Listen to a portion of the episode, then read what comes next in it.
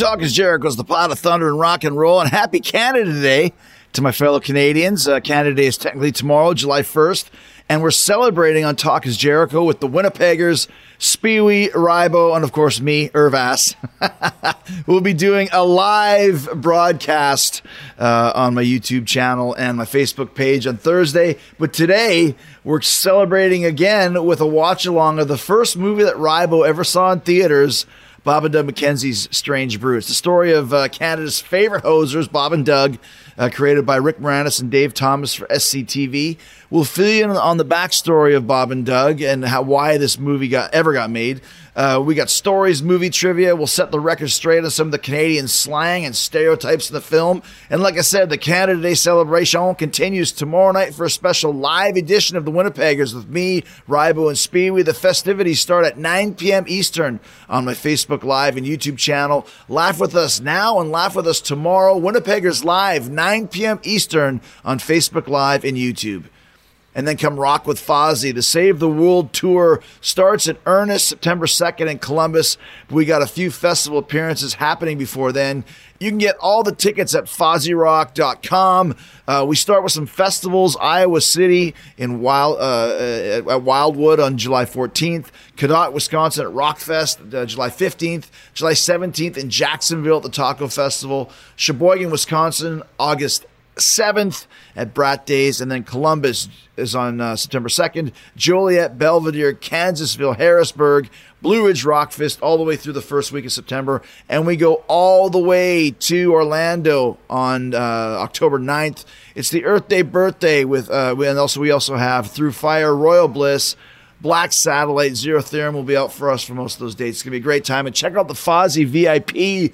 It's the best VIP in the business. And uh, boy, it's so most of those are sold out, but you can still go check out uh, if there's some VIPs available at FozzyRock.com. All right. Let's get the Canada Day celebration started with the Winnipeggers and the Strange Brew watch along right now on Talk is Jericho. My brother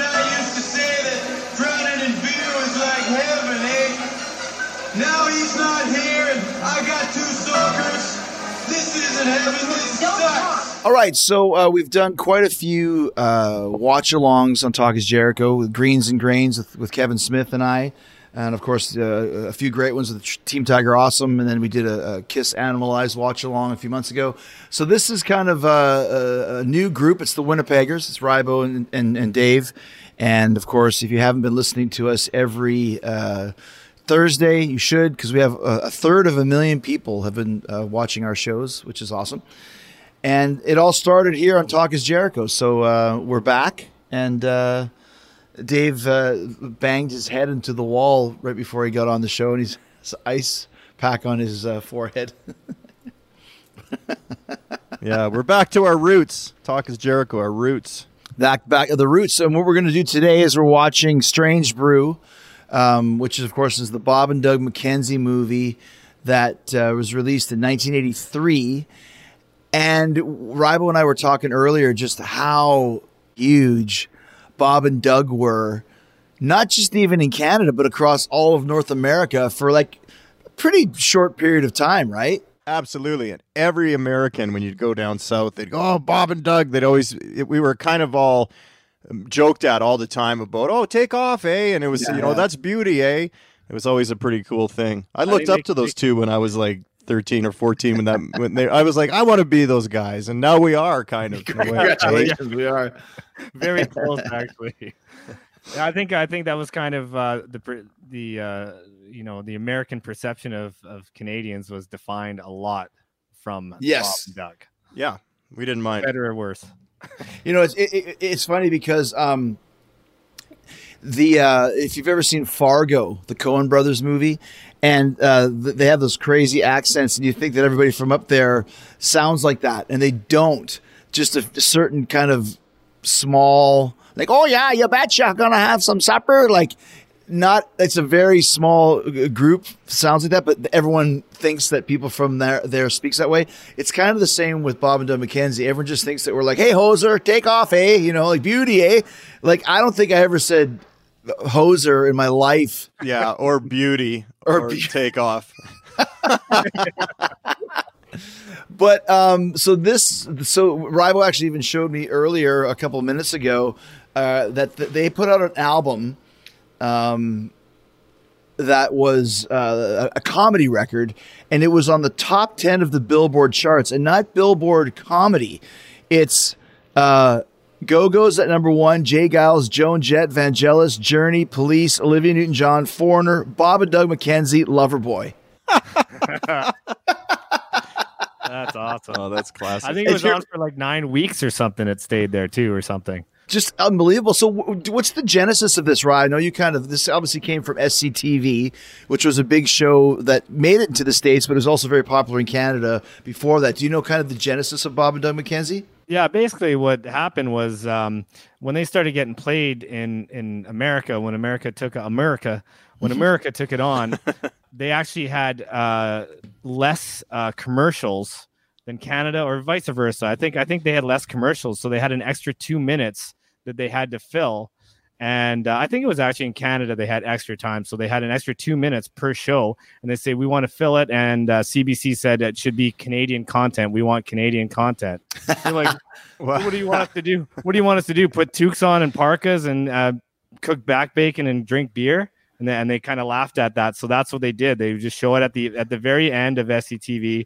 They'd show their two minutes and they'd have no budget. It was like typical Canadian programming, and that's how it all started. And then it just became uh, it just you know none of them thought it was even that funny. Really, they just kind of whipped off a whole bunch of uh, episodes like right away. They're only two minutes, and they did about like 10 of them in one sitting and they just had a few drinks and would just improvise and then they'd pick some of the funny ones and That's just, awesome. Well, and the funny thing is too, like like you said, there's no budget, and it's basically just based around the most uh, stereotypical Canadian tropes.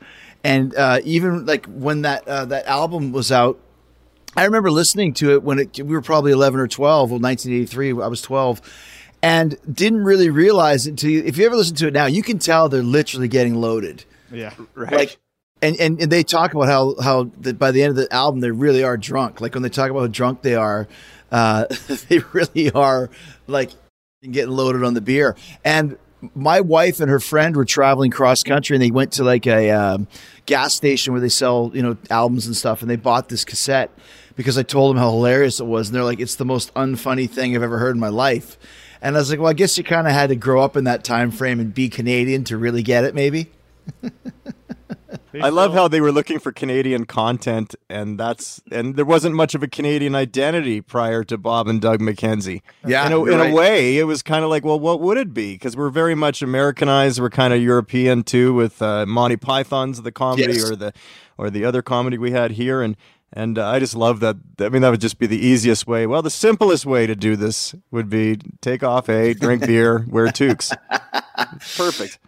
You know, and it's uh, the album also had like uh, Geddy Lee was on it, where uh, they did take off, Take uh, off to the Great White North. to the Great White North, which was like some kind of semblance of a hit, and it's just it's just bad, like terrible sounding keyboards and terrible sounding drums, and it's just like oh, you, you listen to it now. I remember me and Wallace used to sing Geddy Lee, bad career move.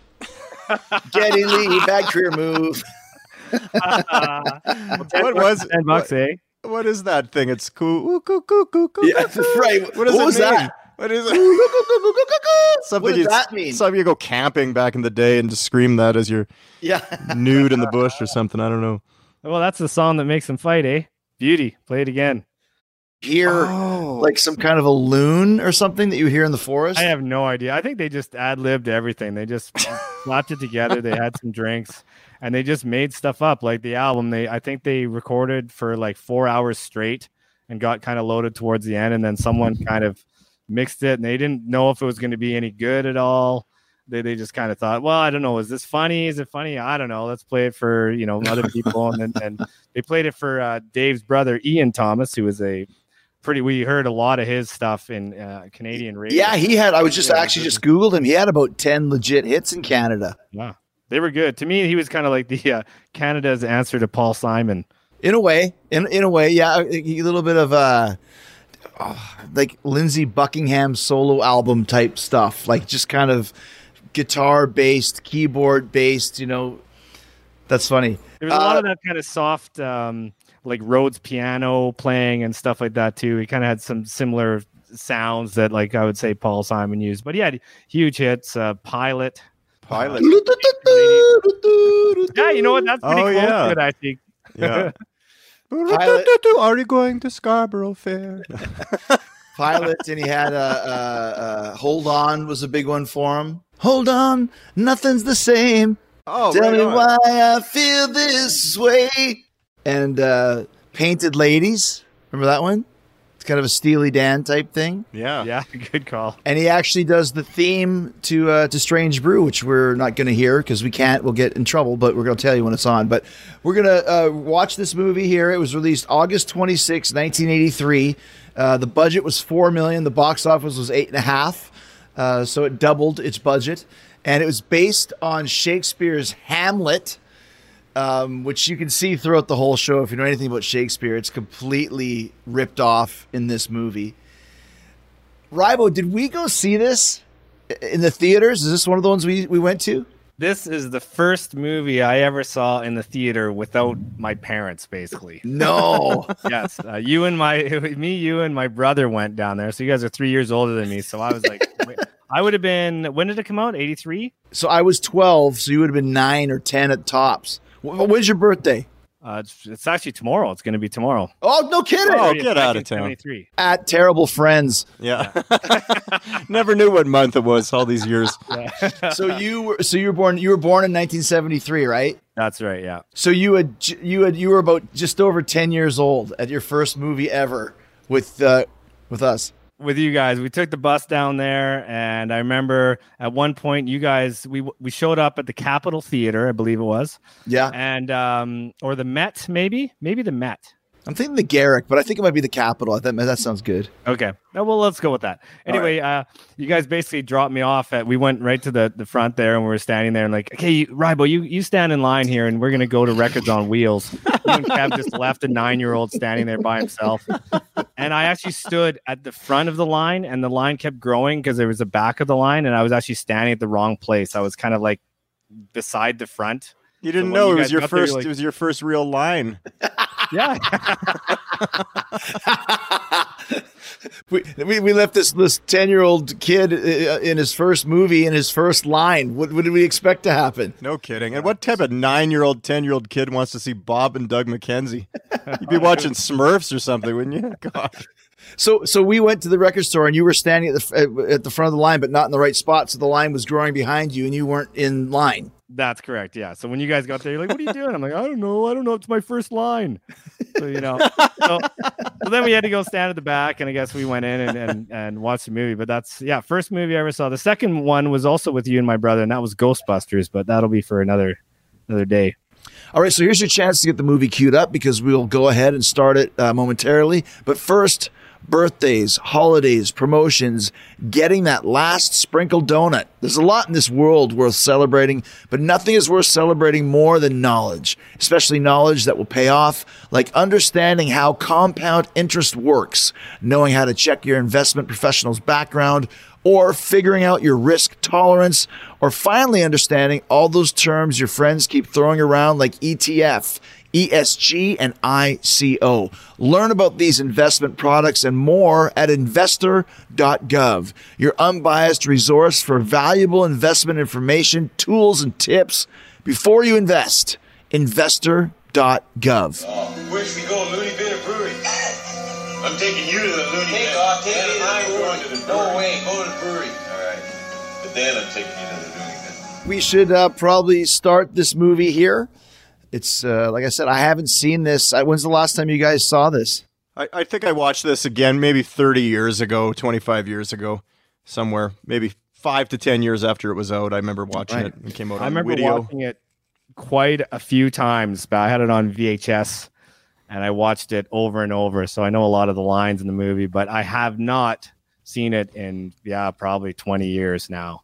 Wow. you well, sound, you're is the the- expert. This is Rybo's night. And his Bir- great. birthday night. That's it. What a perfect way. Happy happy lockdown birthday. It's not a bad one though. It's not Yeah, a one more, one more. We're closer to the grave, Rybo. One step closer to. That's it. Um, so uh, just before we get started, like I said, we only have the subtitles on because we're going to put the sound off, and all you see is the Metro Goldwyn Mayer lion, and on the screen on the subtitle it says belches. yeah, they were burping. tells you what we got going on here. And here we go, ladies and gentlemen. Uh, hold on a second. Oh, I forgot to say this. If you're going to watch it with us, start it now. You can pause it and start it now. And uh, here they go. So uh, there looks like, as you can see, that because they have their own show and their set is really chintzy. So they actually have a lion playing the uh, Metro Goldwyn Mayer uh, uh, kind of logo mascot there. But he's drunk. He's the, the lion's really drunk, and he's just like going to have to do with it. I mean, look at this cheap ass. You want to talk about cheap ass club? Look at this cheap ass set.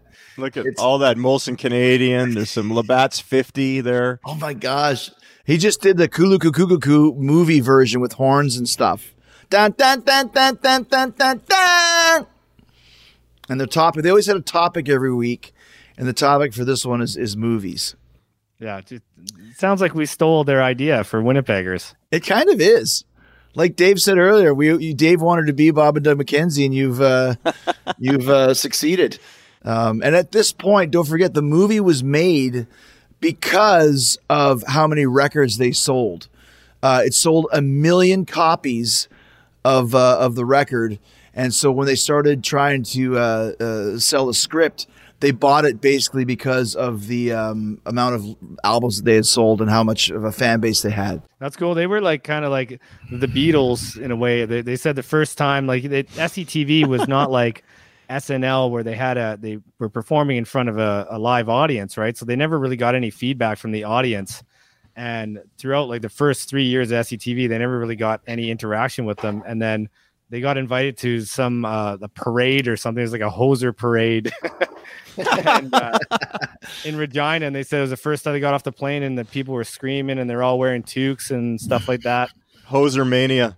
Yeah, Yeah, I remember they were kind of like uh, like leading the parade and all this stuff quite often. Uh, like they would have Bob and the McKenzie parade. So this is when he's saying, uh, if you want to ruin a movie, you bring a jar of moths into the theater Right. And you open the jar and the moths come up and they go to the only light in the theater, which of course is the project- projection booth, and that ruins people's movies. And then they can get their money back and still stay. they were always about the scam too. That was their favorite thing. Yeah, I was trying to always trying to get free beer, and it's just terrible. He holds up the two beer bottles to his face. He goes, "It's filmed in three B, eh? Three beers." It's just not even funny. But there's, and they and so here's the movie that they made 2051 AD, ten years after World War Four, and so uh, this is the movie that they uh, had made on their own, um, which is so now we stupid. see Rick Moranis wearing a jock in the on the outside. Oh, and he's got that voice like the earth had been devastated by a nuclear war. US Maybe Rick Moranis never acted again because he watched this movie. Yeah, exactly right. it's so funny though because there wasn't much to do. All the bowling alleys had been wrecked. Yeah, this is 2031. This is us in 10 years, Rybo. Just pretty much searching for beer. yeah. The best part is too at this point in time. Um, Oh, my you know, the goodness. Science fiction movies, Star Wars, Return of the Jedi was super hot, uh, and here they are at the uh, gas station, uh, lowering their spaceship down, just super cheap. You know, I, I, it's very Canadian. I think you got to be real, a real Canadian to, to to really understand what the hell they're doing here. My god! Fleshy-headed mutant, are you friendly?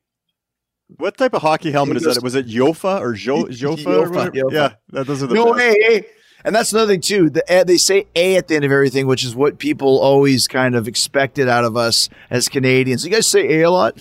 Uh, so the film breaks, and um, th- they don't know what they're doing. They got a giant bag of popcorn. It's all trying to be sight gags, and it's just stupid.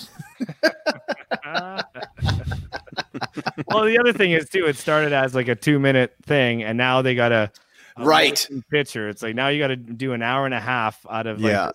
thing they were trying to do as a throw off, right? It's a great point. Like every Saturday Night Live movie, that's why it's, it's very rare to get a great Saturday Night, Live, Saturday Night Live movie because it's a five minute piece that now they have to expand to ninety minutes, and it's not always great. So here's Here's uh, uh, uh, uh, Bob, played by Dave Thomas, telling you how to get free beer by sticking a, a mouse in the beer, and then then we find out that they're actually in a movie, and there's fans in here watching it. I think it's Doug as uh, Dave Thomas. I'm sorry, Doug is Dave Thomas. You're right. Bob is Rick Moranis. And they're pissed off because this was on their eyes. Like, hey, they did this on their album, which they did. They tell you, you get you take a mouse when it's so small. That's put it in right. your right. they did this on their album. And another thing too is there's some real randoms. Uh, Mel Blanc, who uh, did all the voices on Bugs Bunny, is the random voice of their father. And also in the theater, you hear that like they did this on their album. Right. Yeah, that's funny. He did say a really funny joke earlier, uh, where, where Bob goes, "I'm getting whiplash from my burps, eh?" he just told that old lady. Oh, to take brother. Yeah, I told lady, I hope you're proud of yourselves. Take off, eh? So now he's letting the moths go. This is where it gets funny. Like at the beginning, we're probably like, is this going to be like just every other SCTV? But like, no, they're like, now the people are leaving. There's a riot because the moths are coming out. All these regular people in regular clothes running out for their lives, and Bob and Doug are in parkas and toques, just living their best life, throwing earmuffs. moths in the air. Yeah, Bob and earmuffs, Doug. Yeah, Bob and Doug, they, there was cartoons of Bob and Doug. There was comic books. Like they, they probably are still making big money to this day from Bob and Doug McKenzie. yeah, Probably. maybe. now they now they got to escape because everybody in the theater is really angry because their movie sucks so bad. So they run up to the back alley, and here's one of my favorite parts of the movie right now. The dad has got two crying kids. They've saved their allowance for months to see this movie. What am I supposed to tell them? Just what the heck am I supposed to tell them? so here's a, here's a big plute point, Rybo. To make the dad happy, they give him 15 bucks, which we find out is their dad's beer money. So now they don't have beer money for their dad. Right, right. And their dad is, I remember, just a miserable guy too. That they always had to get beer to. So Yeah, he's actually Mel Blanc's voice. You never see his dad, right. but so well, now they have. well, you do. It's actually Dave Thomas. oh, that's right. Isn't he like banging his mom or something like that? Yeah, they play, they play them. That's great. He walks into the cop there and he's like, "Oh, good thing I'm still wearing that jock, eh?" exactly. Oh man. And this is when Ian Thomas's uh, music starts. Kind of a cool, funky, uh, strange brew. All right. Nice old like '78 GMC van. The dice in the mirror. Yeah. Very Canadian. Once again, they're still trying to escape from this angry mob in downtown Toronto. I think this might be where we were, Rybo, when you and me uh, uh, uh, got out of the cab and ran away and didn't pay our fare. Pretty much. I, was there. I was there only watching that. You and I me. how they- It's way, Ryan's how they were birthday. He's getting all the stuff. It's like the three of us did everything. Yeah, I like how they were just parked on the sidewalk there, like like Chris had the cheap ass movie. But, and they got like a, a twenty dollar ticket in there. Beauty, it's a twenty. And once again, this is downtown Toronto where uh, we spent many a time. I think the uh, the hotel uh, nightclub is around there somewhere with the brothers outside promising things they never delivered. I think that's the bag of garbage that Spewy and I pushed Stacy Keibler into. Uh, yeah. right. Oh, the garbage strike. Jumpy and Shaggy. Yeah, there was a garbage strike, and she loved Jumpy and Shaggy, who are Rybo and Spewy, and uh, somehow she ended up falling into the garbage bags. Uh, no, I opened it up right over her. Was- yeah, That's how. somehow, that's how. so now they're driving back home after their movie was a huge bomb. I drank more than I should as he's driving. He's saying that. Strange Brew. You can hear the, the, the, there's actually subtitles for the music, which is cool. With the uh, like we said, the amazing Ian Thomas. If you guys like kind of that early '80s Steely Dan, a little bit more rock and Paul Simon, Lindsey Buckingham, go check it out. He's got a lot of great tunes. There it is, right there. and how great is it that Max von Sydow was in this as the? Uh, Unbelievable. They're able to get Max von Sydow for this. Like, He was in four or five Ingmar Bergman films, and I'm not kidding. This isn't a bit because we joke about how I only know Bergman, but he was in The Seventh Seal, Through a Glass Darkly. He was in a lot of the big ones, and he was the minister uh, on The Exorcist. He was father. Such Huge. such, Yeah. right. yeah. Remember the wacky cartoon noises? Dong. First come, first served, eh? So if, if if the if the budget's four million, how much is Von Sydow pulling down for this? He's got to be getting at least half a mil. Yeah, half a mil, I think for sure. And not one person went to see this movie because Max von Sydow is in it. Who, like, who the hell's Max von Sydow to a ten-year-old Rybo? He's in his first line, for God's sakes. You know what's interesting though is that he would have been through the theater that the guys in SCTV studied. You know, they were such big theater Right. buffs. You look at stuff like Martin Short doing uh, scenes from an idiot's marriage was an Ingmar Bergman takeoff, and they just idolized Bergman. so you, you just think they were probably like, oh, we got to get Bergman. That was probably the deal they made for the movie. Okay. It's like, all right, So we have to call one quick intermission right here to say thanks to Geico for making this strange brew watch along possible. Do you own or rent your home? If you do, uh, you know it's hard work, but you know it can be easy bundling policies with Geico. Geico makes it easy to bundle your homeowners or renters insurance along with your auto policy, and it's a good thing too because you already have so much to do around your home. Go to geico.com, get a quote, and see how much you could save. It's Geico easy. Visit geico.com today. That's geico.com. All right, let's get back to Strange Brew, eh? With no further interruptions, you hoser. He's guarding the pier. What are we gonna do? Bribe him. We'll give him a donut. Jelly, he likes jelly. Jelly donut coming. Okay, Jose. Come on. Yes, jelly. Get over there. Get over there. Quick, get a glass. What the hell's going on in there? I'm just getting your beer.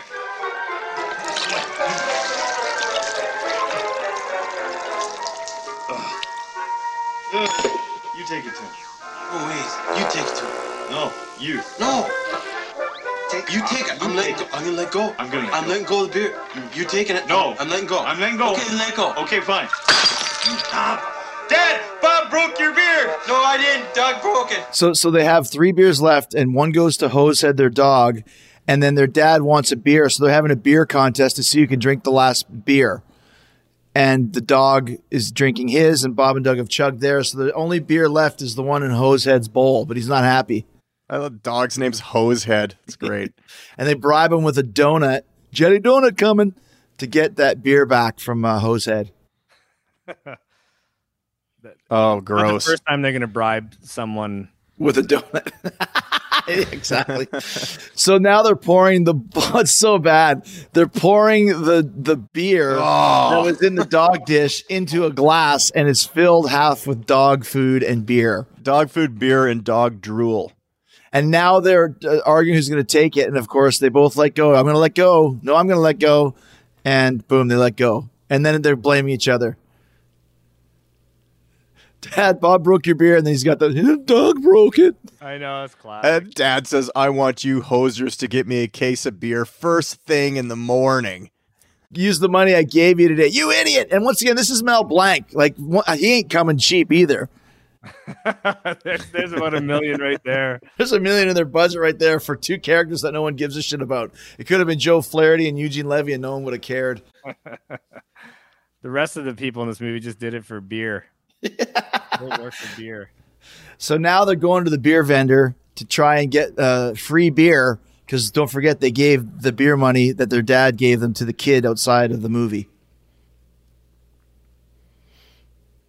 And this is something that's very Canadian, a beer vendor where some guy in the back pulls out a case of beer and puts it down a conveyor belt and then it comes out the little door and you take and you take it. Yeah, that's funny. Oh, Who's Oh, they're getting a two the back for. They ordered a two for. Of Elsinore beer, which Elsinore is the castle in Hamlet, by the way. So once again, do you think this is not a Hamlet ripoff? They're even calling it Elsinore. Yeah. Fourteen dollars and seventy cents for a two for in nineteen eighty three. How much was it? Fourteen dollars seventy cents. Is that what they says? Yeah, 15 bucks. That's what he gave him. So now he's trying to convince him because they found a mouse in the bottle that it's in the Canadian criminal code that it's illegal uh, and he wants free beer. And then the guy goes, Go to the brewery, take it with them before I put you in a bottle.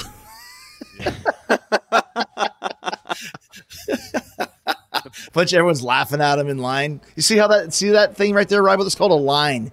You go stand in the back of it. Uh, looks fun.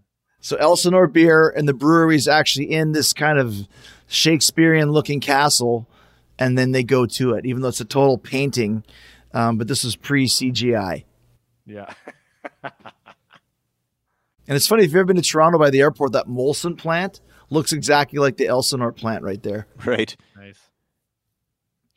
So they got Elsinore Brewery to the left, and also the Elsinore uh, uh, Home for the Criminally Insane right next door. It's like connected to a mental home, I think. Yeah, I like how they're like uh they're at a crossroads and then all the signs point just to the one the way. same way. you see that brown Elsinore up there? That looks exactly like the Oh, Molson yeah. plant by the airport. Yeah, you're true. That's right. Yeah, Yeah. that's hilarious. Here comes some more plot thickening. So now Pam, not Pamlet, but Pam, kind of like Ham, right? Uh, and uh, this is a great line here too, where she's stuck in the gates here, where there's uh, there's electrified fence, and he's gonna go to get her out, and Doug says, uh, "Don't get out! You'll you'll ground and get electrocuted." And Bob goes, "He hooked up our stereo, eh?" Yeah, so yeah, this is Pam. She's the uh, the love interest, shall we say, and she's stuck in the gates here with the electronic gates. Yeah, with a beautiful uh, Volkswagen Rabbit. Yes. totally. So then they drive, uh, they rear her from behind, ram her from behind in their van to get her through the gate and save the day. So now she's their, uh, they're her hero. And she's got a total Toronto Canadian ac- accent. Thanks a lot. what do you guys hear about? Nice. Now we're going to the evil lair of uh, Max von Sydow here. Ah, We find out that uh, Elsinore Brewery isn't all that it seems to be. That's right. So this is Claude, which in Hamlet is uh, Claudius is the brother. Ah, Yeah. So they're even even the names are are very close. it's so Hamlet.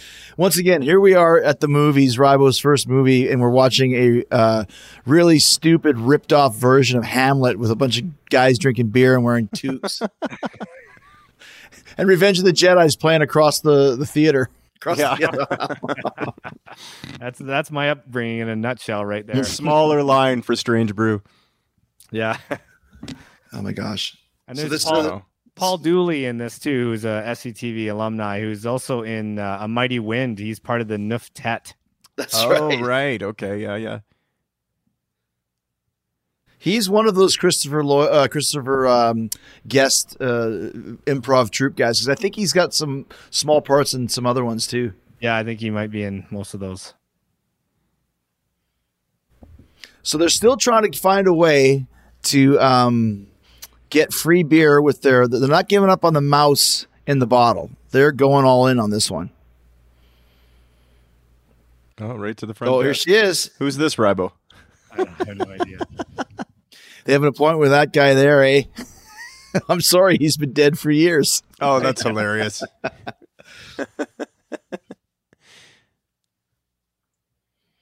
oh man. We made the appointment with the deceased some time ago, eh? So she's kind of a. a How long ago was it? They asked when did he die? so who's the new boss? We made the appointment with him, eh? So she's kind of a bigger lady, and uh, she will not give him the information that they want. So he pulls out a donut. Oh, And says, perhaps this would refresh your memory, eh? She takes it. She puts it in, in the in the. She's so awesome too. She takes it, puts it in the in the desk, and just could- goes right in. yeah. It just spills the beans on everybody. Anything they want to know. And here it is. Once the guy died, uh, Claude married th- the the mother or of the, the wife of the guy that just died. So that's total Hamlet right His- there. Yeah, his brother, basically. Yeah. yeah. Oh, that's right. Yeah, basically. Yeah. And in Hamlet, as we know, the brother kills the brother, takes takes the wife, and then tries to you know be evil. But then something happens, which we'll get to. Yeah. Pamela looking a little bit like uh, like uh, uh, Karen Allen in um, Ra- uh, Raiders of the Lost Ark. What was her name? Marion Ra- Ravenwood. Yeah, yeah. Not bad. Wow. Yeah, this is. Paul Dooley uh, didn't spend a lot of time in the in the hair and makeup chair. The hair's not looking good for a major motion picture. Paul here. Yeah, Paul Dooley. yeah. He looks like he's uh, Cheryl David's father on Curb Your Enthusiasm. Is It's that him. possible? Oh, that's, yeah, yeah, that's, him. totally He's him. a very yeah. famous actor. So young again, looking here. He's not coming in at a cheap price. I mean, I'm sure he's not making Von Sydow money, but he's uh he's making some money, you know. Yeah, for sure. Not American. So once again, they brought him in from uh, he's from uh, Virginia. So a very famous guy. Still with us, by the way. Nice. Cool. I wonder Oh how much no. to get to get Jaws on the on the show. Spewy's convinced that Jaws is in this movie, which he's not. We- I, gotta, I'm He's on the credits. open. He's not in the credits. there he is. That's No, not Jaws. I know. I know. That's Claude. That's that's uh, Rosie That's Rosie. That's Ross. Sorry, Rosie. Yeah, good point. Angus McInnes. So these two idiots are fighting down the hallway. They run into Angus McInnes, uh, who's going to take him to where Claude Elsinore is, the guy who may or may not have just killed his brother to get his wife and take over the business. Yeah, and he's got a total French accent, and he looks Yeah. pretty doped up here. He's And they call Nice. him they call him Rosie uh, or La Rose, and I think it was uh, a take on Guy Lafleur at the time, yes, Oh, nice. good call, good call. the great Montreal Canadian. These two hicks. Look at von Sydow. He's like, I bet you it's he pulled a Brando and that on that clipboard has his script on it. Yeah, no kidding. Method acting. He shows up, give me my five hundred thousand. I'm not learning any lines. Oh, that's funny. He's I was just just- happy the movie's in color. I was just uh, watching Doctor the, uh, the Island of Doctor Moreau, where Brando had an earpiece in his ear that his assistant was reading his lines to him offset, and that's how he acted Wow. Through the earpiece. That's hilarious. So they come in with uh, the, the the mouse in the donut, and then Doug's the best. He goes, "A friend of ours who's a cop, eh, found this in his in his beer." so the cops are involved now. Puked and said, "Come here and get free beer, or he'll press charges." Eh? You know, they, they really do a good job because it's it's much like Seinfeld. You surround yourself with great actors and your acting skills don't seem as bad. Not that they're not good actors, but they really fit in good with this group of uh For this type of plot, they pulled it off. yeah. Like nobody else is an idiot in the movie is what I'm saying. So they they fit right in. Oh, even their stride, their stagger, just the way they look like their faces are broken every time they talk. It's great. This, they were great cartoon characters. When you saw the Bob Doe cartoon, if you watch Moranis' face, Oh, man. it's very Jim Carrey elastic. He's always making weird faces and, and, and all that sort of thing. And when Dave Thomas is talking, the way he looks at him is just just priceless. He just is like big eyes, like, what is he saying? So now they so to placate them, they give them a job counting, uh, uh, looking at bottles on the conveyor belt to make sure that nobody else um, uh, finds a mice in it. So they're counting for about twenty seconds. They're like, "This, we're gonna." Yeah, they just start drinking them. Oh man, but they're being watched by good old Max. And this other nerdy guy with the glasses on back here, he, he's just kind of in the background. He was the tech guy for the time in 1983. Yeah, gotta love that monitor with the green font. Yeah, he's got his Vic 20 out there uh, monitoring everything. Yeah, So now we find out that they've given the guys in the loony bin who look like the cast of the Anthrax video of Madhouse running down the hallway looking like idiots. And they've given them beer that drugged beer. yeah. And so they put on these really cool hockey outfits that look like stormtroopers and Darth Vader's, and they go play hockey, but then they play music that makes them go crazy. And look, they're just taking a drink out of the. just drink a bit of beer and get on the ice. These guys were like literally just staggering down the hallway because they're so crazy. Now they're skating like fucking Gretzky out there, who's banned from the Winnipeggers, by the way. That's true. See you, Wayne. So they got the specific tones. It's kind of almost like a close encounters of the third kind to where they play this music that makes them lose it.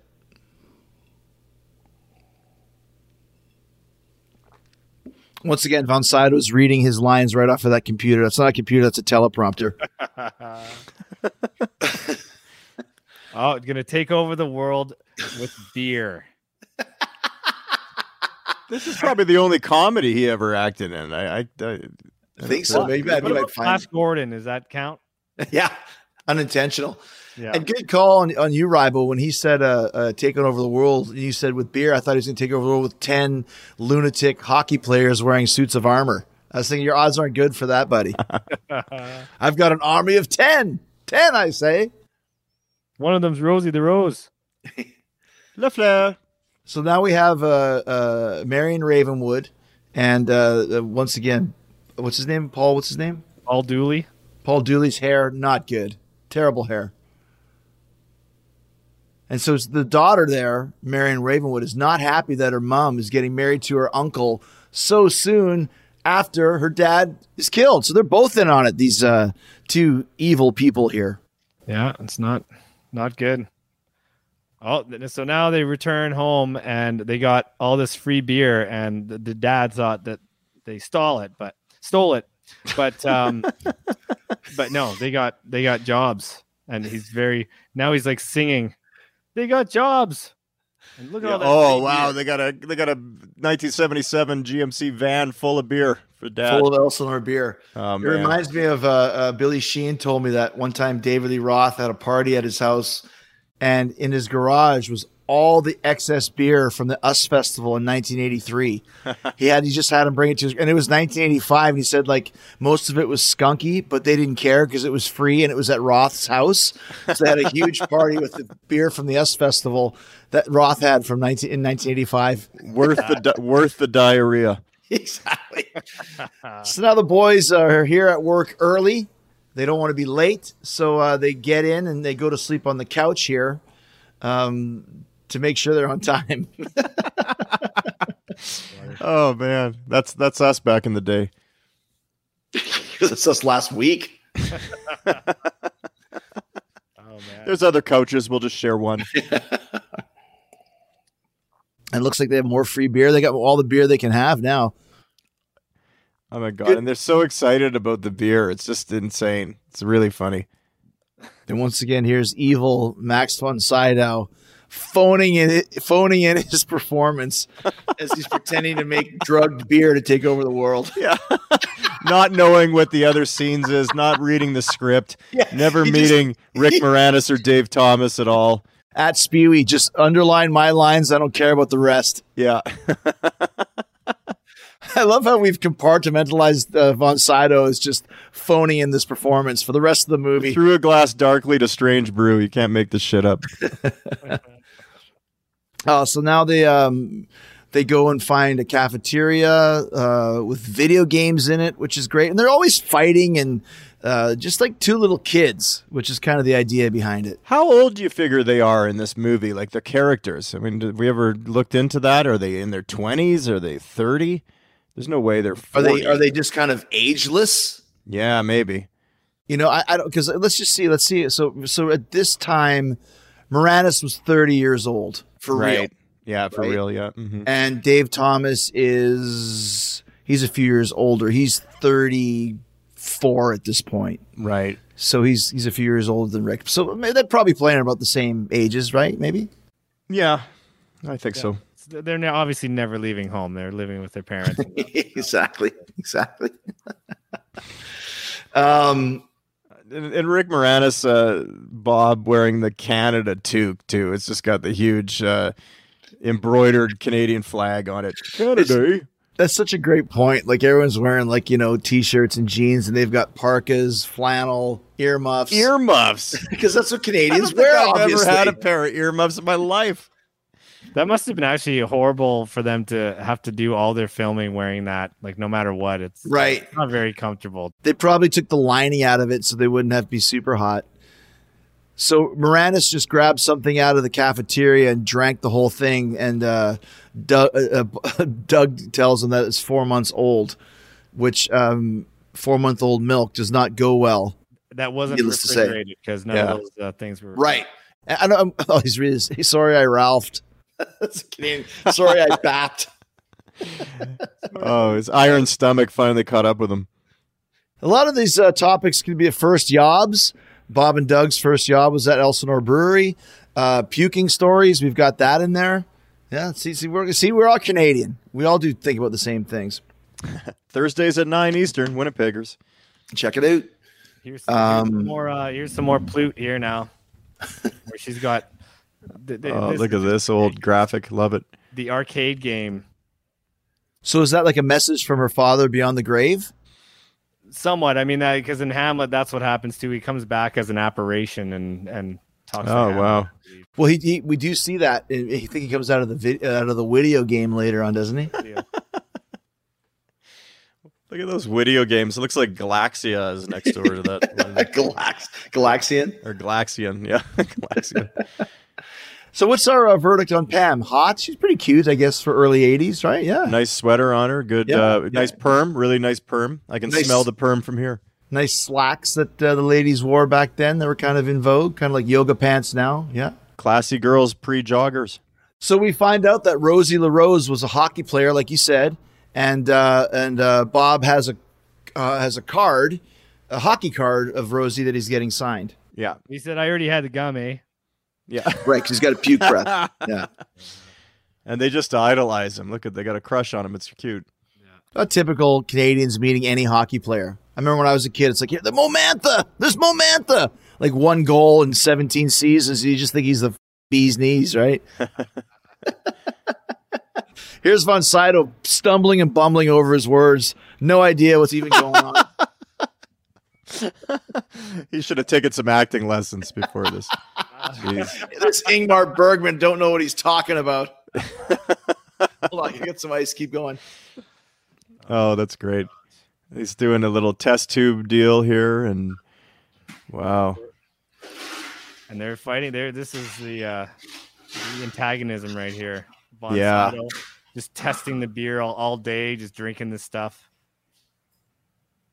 Look at the Yeah, he's sinister, right? Surveillance cameras everywhere. There's something fishy going on at the brewery, yeah. and it's not the tainted mouse beer. oh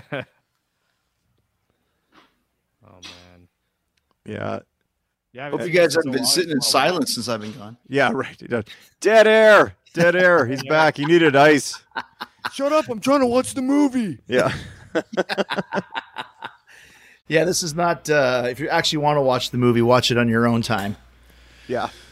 So, um, Von Sydow, just, like we said, just stumbling through this, and um, Yeah, is Pam is Pam kind of catching on to this yeah, she is. going on she's, here? she's catching on. There's something going on. Something's up. She's like, "Why are there surveillance ca- uh, cameras everywhere?" And he says, Oh, "I'm did she here to test the beer?" And yeah, She said she threatened to fire uh, Brewmeister Smith. right. Doesn't bode well for young Pam's safety, I don't think. But, but Paul Dooley don't want no rough stuff. No, Cla- Claudius is not down with this. But I think, pulling out a rifle. yeah, I think getting Von heavy. Sydow like he's he's completely insane. He's like, you know what, buddy? You sticking, you murdered your own brother. Wow, you had the stomach for that, and you don't want to. But you murdered him first, so he was already dead when I killed him. So who's zooming who here? Oh, just slapping him around. That's classic, classic SCTV. The Great call. And we see earlier that Dave and, and, and Rick wrote this along with um, another cat by the name of Steve Janis or something like this. Steve De Jarnatt. So um, there's a lot of SCTV type uh, material in there because it comes right from the mind of of Rick and uh, and, and and Dave. right. And also, uh, Brewmeister Smith here, Max von Sydow, is is getting a little crazy too because he's testing the beer, I think, all the time. So Oh, he's uh he's getting his own stash.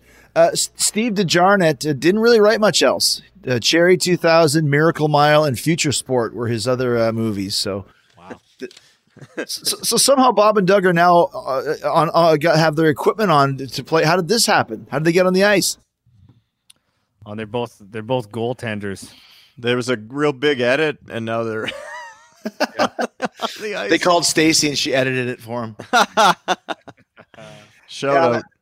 It's- exactly, and, and this actually fits another uh, one of our topics of sports, uh, which we haven't tracked at the time, but by the time people watch this, they'll have seen it and then have laughed at it as well. So, a lot of tie-ins here. So they they're all lined up and ready to go. Yeah, we got a five against five here. Hey, the far right and the black. That's uh, that's Richard Kiel. That's Jaws.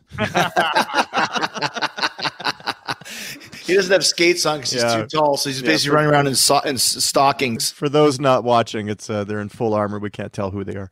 And of course, he has to pull up his mask so you, so you can see who it is. Yeah. Yeah.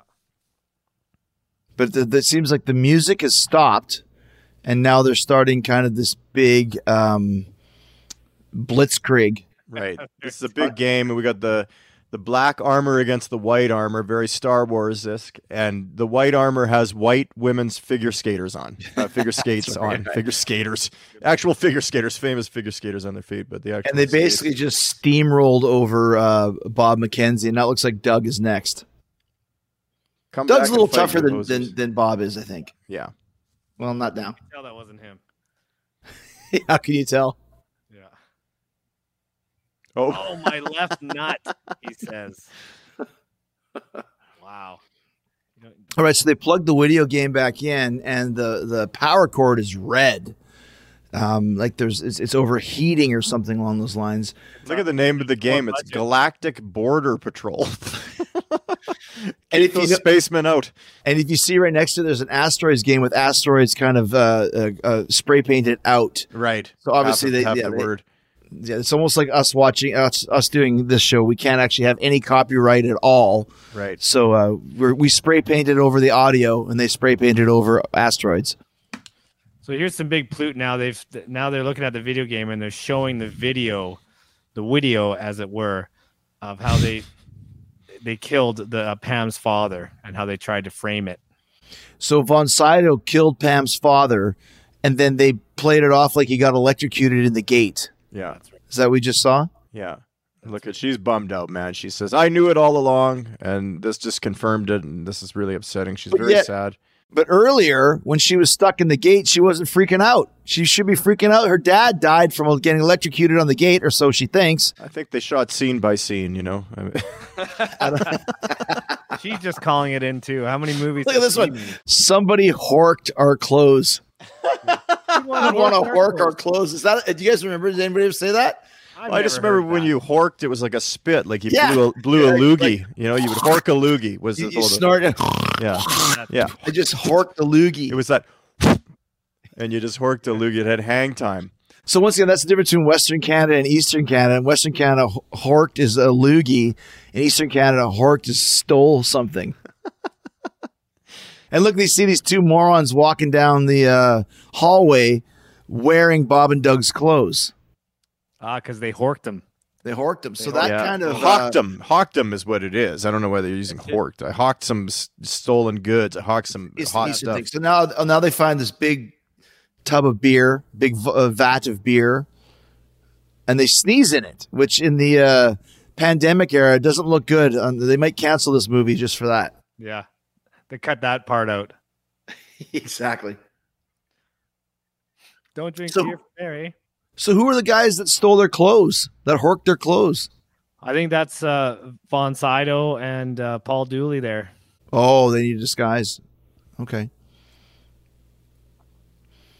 Henry here is uh, he's kind of the helpful uh, the helpful worker Right. that is just trying to help Pam figure out what happened to her dad. He's not in on it, I don't think. No. I love how we're even just trying to describe the plot. Right. Strange brew. It's ridiculous. But Well, again, they uh, they put a mouse in some beers. They ended up getting a free tour of a plant, and now they're sort of in a mental home, I guess. It's That's like- ripped off completely Yeah. from Hamlet. Yeah. So there you go. Right. But it's working. It's if this this holds up. This is a good kind of uh, better than Armed and Dangerous with uh, Eugene Levy and John Candy. that is true. Well, and we did idolize these guys at 11 or 12 or 13 years old. It was like, oh my God, Bob and Doug are so funny. Remember the Christmas special they had on SCTV where they had like cigarette butts hanging out of the tree and and and the stubby bottles everywhere. The old bottles were very short and stubby, and Molson Canadian caps in the trees. And Okay, so the, so we just found out that uh, that the reason why they stole they horked Bob and Doug's clothes. This is Von Sydow and Paul Dooley. Is that they came in and shot Pam and Henry and also the glasses guy. Um, so they're trying to frame Bob and Doug for for murder now at this point. oh no, See, they're, they're dragging him down. And Von Sydow's like nine feet tall, as if as if uh, uh, Dave Thomas's yeans would fit that guy. I know. I love those. Are you a little hey floods. So now Bob and Doug, still wearing their hockey uniforms, have barged into the area that uh, that uh, the brewmeister and his and his lackey have just shot uh, the guy with the glasses, who now is I don't know. Is he dead? Is he just knocked out? Uh, I'm not sure what happened. He'll be asleep for uh, two hours. They said. it. Oh, because they use poison darts. Okay, gotcha. Ouch. Also, Yeah, they, they, Now Doug is. Uh, Oh, is that's the best. yeah. So the guy hits his Accusing- head on the keyboard, knocks himself out. He's not dead, and the two brothers try to throw each other under the bus right immediately. away. I need a lawyer. My brother killed him. Basically. Yeah, yeah, just completely. Just uh, uh, Bo- uh, Doug is such a bully towards Bob, and I, I'm even thinking it's one of those rare things where the younger brother is a bully to the older brother. I feel that Bob is older, and, and Doug is, is just takes advantage of him. I don't know. You feel that you feel the other way around? Maybe. I mean, Bob is like sucking his thumb when he was sleeping there and stuff. So he's like, yeah. It's not like he's all there. yeah. And he just yeah, does- normal brotherhood that might be true, but we're dealing with these two. That's true. So who knows, right? So Doug just uh, took a floppy disk out of Ah. the uh, one of the old stool, old school uh, computers there. And he just says, oh, "Get out of the way! I'm a genius." He's super like you know, he he can fix anything. So now he's playing on the, on the piano, and they're like, "Beauty, that song's making him fight." So when they play that song, it actually Oh, makes that's the, right. The, these, The uh, rage. hockey players So now they're all all the guys that are messed up on the drugged beer uh, are fighting each other as Bob and Doug uh, commentate this this mass uh, beatdown. Oh my god! Oh man, and they're just like doing commentary, making up that these are real players. They're naming Gretzky and different people. Yeah. I think there was Mahovlich that was listed as Mohav. Right. And now uh, Von Sydow and his lackey just have poison darted Bob and Doug and have put them into these uh, uh, barrels of beer, which is terrible once again because nowadays this is, this is human trafficking. This is what they do. They put these poor people into barrels. So this is kind of the uh, one of the earlier versions of that. Yeah. And Bob and Doug would love this though. So it's well, we're in a bottle of beer, eh?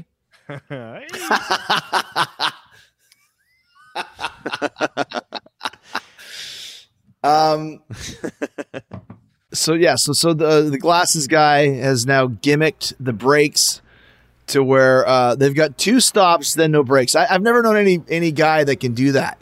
Like I'll I'll kill the brakes, but you get two stops first. yeah, that's good. Well, Ted's a genius, eh? Like that's just called uh, Hollywood uh, making up your own rules. Yeah. I like that, that that Ted guy looks like Stephen Colbert or something like that. He does. yeah, he good did. He did. He looks like a cross between Stephen Colbert and the other guy who took over the show now. Is it John something? Not Jon Stewart, but the other guy. oh, I think I know who you're talking about. Can't remember though. I'm just more into Bergman. Odenkirk or something? Um, Bergman films. I enjoy uh, Stravinsky music. Just yeah, so far away from cable television. so stupid. Yeah, this is not Bergman, that's for sure. Yeah. Yeah, yeah. It's not uh, the same guy. No. Oh, Le, Le Fleur, Le Flower, the rose comes up. here. This is when he starts to, and he's he's in a in a home too, right? He's in a mental home or whatever you call it, and he's Yes. he's very uh, kind of crazy, and they're just starting to befriend him a little bit more here too. Yeah, it's J- John Oliver. He looks like a cross between Stephen Colbert and John Oliver. Right. Okay, yeah, yeah, yeah. Not that any of you can see this unless you're watching along with us, anyways. So just go with it. So now they're pulling out. Uh, I think uh, I think Doug has woken up, and they told him to go deliver this beer. Right. Uh, and they say it's at the bottom of a very big hill. Just make sure you go down to the bottom of the very big hill. nudge, nudge, wink, wink. And here comes some of the lunatics. Like a scene from uh, Dawn Like I said, it- Dead or something. Yeah, or, or Matt-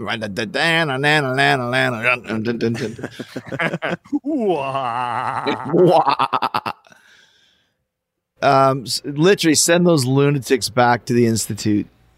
No, Von Sydow has no time for these uh, lunatics, as he called them. And apparently, they all went shopping at the Salvation Army store for their uh, costumes for this because they're just they're, nothing matches. They're all wearing robes. They're so nuts. You know, they, they, they, they, they did the same thing for lunatics as the movie did for Canadians. Like people see Canadians, they think it's Bob and Doug, and they see lunatics, they think it's the guys in this movie. Yeah. So you're a lunatic. Do you wear a robe and uh, miscolored pajamas or what? They Well, got the stage clothes from One Flew Over the Cuckoo's Nest. Yeah, yeah, good call. Good call. So, oh, there you go. There's your first break. And doesn't he say, like, I was just checking? Yeah. Yeah, just testing the brakes. And you're like, you idiot. There's only one, only one left in this uh, Hollywood rule of yours. And they're following him like right behind them. Yeah. Love it. Von Sydow showed up for work today at about 6 p.m. He was supposed to be there at 5 a.m., but he was drinking with hookers all night long. Doesn't Couldn't give a shit, man. He's up. like, yeah. I'm the star. What are you going to do? he, All right, So you got prepaid. there we go. Uh, that's stop number two. That's right. So the next- home to feed feed Hosehead. Hosehead's got to eat. Hosehead hasn't been around in four days. He might not be doing too well.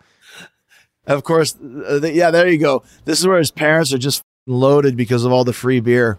His dad drank it all. They couldn't handle it. Oh no, place is just trashed. Yeah. It looks like uh, Lee Wren's place in 1988. Or was it Henderson? Was it Henderson and Lee that had a place, or who Oh place? shoot, yeah, right. The, the Oh. one the fridge just had one huge Italian sausage in it, or some kind of like big, huge, massive dong that you just would nibble off of. And then in the everybody closet- got a bite. in the closet was just the orange garbage bag full of porn tapes. Oh wait, that was your house. Old VHS ones. So Hosehead hasn't eaten. He looks up and sees Bob and Doug as giant steak, steaks. And this is after Bob and Doug break into their mom and dad's bedroom, and Moranis is the mom and Thomas is the dad, and they're having sex. So that's pretty creepy. That is. And I think Mel Blanc does the voice for both of them, I think. While they're having sex. Um, that that's even better. Hey, it's better than Bob and Doug McKenzie having sex. I'd rather see their mom and dad than those two. Well, they kind of did. They just put on wigs and went into drag, which is another uh, possible Winnipegger show that you may or may not have seen by the time this airs. Oh, when we go into drag, yeah, that's next. It's, not in, it's in our DNA. We can't help it. Yeah, we're Kids in the nuts. Hall, Monty Python. That's where we all come from. Yeah. That's hilarious. We're just getting ideas from this. yeah. So what did, what did what did he just put on there? The floppy disk was a record. Yeah, Oh. they put it on to pretend they're hey, it's one of those new wave bands. eh? Mm. So trying to And they play throw it to Hosehead, and Hosehead promptly eats it. like they're about to be killed and they just oh grab a couple beers like they're just they see the beer and it's like that's all that matters So you drive because you're too loaded, eh? It's like, oh no, just getting started. Like lots of drink, drinking and driving. yeah sure. Uh oh, and we see the brake fluid there. uh-oh That's some foreshadowing. Yeah. I gotta go down that drive hill over Things Yeah. inside. One Um, of the things uh, Dave, uh, um, Dave Thomas was talking about in the, the SCTV book that I read was uh, they had that, that some of those big ho- uh, hoser uh, parades or whatever where they had Right. all these kids were like they blocked off this in Toronto, this huge area like the Don Valley Parkway or whatever, and all these kids were like drinking and driving, basically wearing toques, and then they're like, "Oh, this might not turn out very good." Like copycat do here, you know? yeah this is a great scene too, where they say, you notice in the movies and they drive, they don't look at the road, and it's like yeah what you didn't know is that uh, GMC van's actually a Tesla, so they can drive without uh, out looking at the road. Ah, This is whoa this is Cops are important. coming, and don't forget, why didn't it stop? They don't have any brakes. That's right. they're really moving They're really moving. They- Absolutely. oh man, look at that. That is this is I'm scared for these guys. you ever camped in a van like that overnight Rybo or anything where there's a porta potty in it this looks like one of those type things I, I, Sunfest probably- back in the day. It's a little bit of a. This is kind of the traffic chase back and forth. So Thursdays, nine o'clock Eastern, Winnipeggers, um, Jericho's Facebook and YouTube. Come visit. Come be part of the family. And don't forget, once again, um, they can't stop. So that's part of the problem here. This is a good line too. He goes, "Oh, no point in steering now. Take off your steering that thing." It's like, how dumb is that? There's Wow. no point in steering. So R- Rosie's here with flowers. I think he wants to uh, give them to Pam, um, but he can't find her. Oh, there you go. Oh, Yeah, Rosie's a big dude. He's got a Oh. tiny bit of a Jaws vibe to him. So we just saw one of the kegs go flying out of the back. Uh, And I think Whoa. that Pam is in there, isn't she? well, Yeah. there's. I think that. Might be a Holy. Guy. That's a great uh, jump right there. Lands right in the water. There's a CN Tower Yeah, unreal. filmed in Toronto. And this That's is at the docks. That's at the docks. There and go. where we saw Dream Theater. There you go. Good one. And uh, so, so she, uh, Pam is fine. Did she, how did she get out of the barrel? I have no idea. Just opened. She's I gasping for air. She goes back to the barrel. And Rosie sees it. He jumps in. Yeah. Not a strong swimmer. She doesn't swim. Lawrence Orbach is uh, not in this movie, Uh, which would be amazing if he was. oh, way better. yeah. Cops show up. Um, that, uh, that that car flew a long way because they're they're like hundred yards out there already. there, man. I like the yellow police car. It just looks like a cab. Exactly. Here she's going down for the last time. Yeah. Well, Rosie But, the uh, Rose, eh? Rosie's down there. He says, "Here we go." And They there's spent a lot. They they spent a lot of money on this budget, the underwater camera too. So it's mostly Von Sydow, Dooley, and uh, uh, underwater camera. That's that's at least three quarters of the budget right there. in that last van jump scene over the docks. he gives her a kiss and blows air into her face. Whoa! and then and then basically goes down to the end of uh, to his watery grave because he's out. is that a Me Too movement? Even though he's dying, did he go in for a kiss a little too soon, or he's just trying I to think- I think- I think it's He okay. knew- Yeah. Okay. Henri's all right. Is this Henri's in there? Help, he says. Uh, and now Rosie just falls right on top of the van. They even hear that like a thunk. Wow. Oh, he landed right on his uh, package. You That should have woke him up.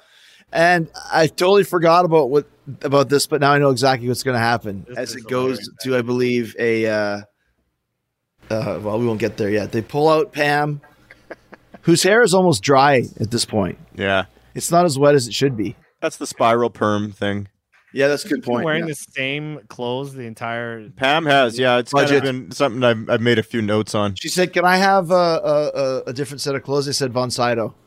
No, no chance. Pam could have been a huge star, but she never changed her clothes. She could have. Uh, Von Sydow took her down, man. He f- jinxed her. He probably put it in the contract. He says that my uh, co-star, same Yeah. clothes forever. Yeah. You want me on this movie? Yeah. I don't want to see anyone be successful. Oh, here we go. Uh oh. Oh my god. And she's just about to say what happens, and she gets this poor thing has been darted twice. Yeah. She's been stuck in a barrel, sent to the bottom of the of the sea. Uh, she's and she's still with us. Apparently, she's still alive. I think at least uh, at this point she is. And here goes the cops. Been down there ten minutes. Nobody can last that long. Not Houdini. Not nobody. I Wow. think Houdini lasted longer than 10 minutes, I think. Well, and usually that they might try and like have a diver to come try and find them or something, but no. How long would you last, your body. Rybo? I'd, I'd be like, I'm, I'd panic within 25 seconds. I Oh, yeah, think. me yeah, Yeah. yeah. I'd be done. I just Now let it. And then we go to the intermission. Oh, this I is love that they actually have it actually says on the screen intermission right now, which is awesome. real fast. Yeah. So, just right when things get amped up. I like we got so we got the detective on the case now who looks kind of like uh, Ray Bradbury or something like that. Great call. I have another one in mind. I can't I can't pi- he's the guy from Soap. Whoever the dad is in Soap. I can't uh, oh yeah. Robert Wimsley or something. okay, so now they're finally going down. The divers are going down like hours later. Yeah. Oh, this is classic, man. This is very funny. This is so good. I love this. So you know, it reminds me of uh, Robert Mandan is his name. Sorry. Go ahead, Rybo. actually that the Pam looks like the girl from Soap too. Actually, It's not. it's not. This is actually one of the most brilliant moments in the script is that they're looking for the guys and how do they breathe by the beer bottles that have that they're drinking. have air no they have air in it because as you can Beer see bottle. They're holding the beer bottles now. are upside down so then the cop tells him to roll down his window as he's drinking air he rolls down the window and he gets out his driver's license the cop shows his badge Pulled over. That's great we're here to save your life. Here's my license, eh? look he's got the face too Yeah, that's. That's brilliant right there. Beer air is snatched. And they're they're they're saying once again, see the evil uh, plan Yeah. uh, worked, and Bob and Doug are now going to jail, but they're not before they put uh, Yeah, they, they started their fighting faces. as they're getting their fingerprints. And, Do they, they Dave- don't need to do that anymore, do they? Have you guys been in prison lately? Like you don't Yeah, have they, to do they still do. Yeah, they still do. Really, just tradition, I guess. And the whole time, uh, uh, Doug is telling Bob that he's going to get basically raped in prison. Yeah. And now they police line up now, and they're police all- line up and my they all got parkas and tubes. Yeah, on. they're going in in the police lineup, and Doug is doing the rabbit ears against another villain that's in front of us, of him that we have no idea who it is. It's just typical. And she's kind of now she's messed up right now, isn't she, Pam? Like she's kind of uh she can't talk. Is that correct? I think she's kind of uh in a comatose state, maybe. catatonic, I think. Eh? Mm. That's it, catatonic. This is hilarious. I love that So- they were just sitting in the van too. Like they didn't try to escape or anything like that. they just like we'll just stay here.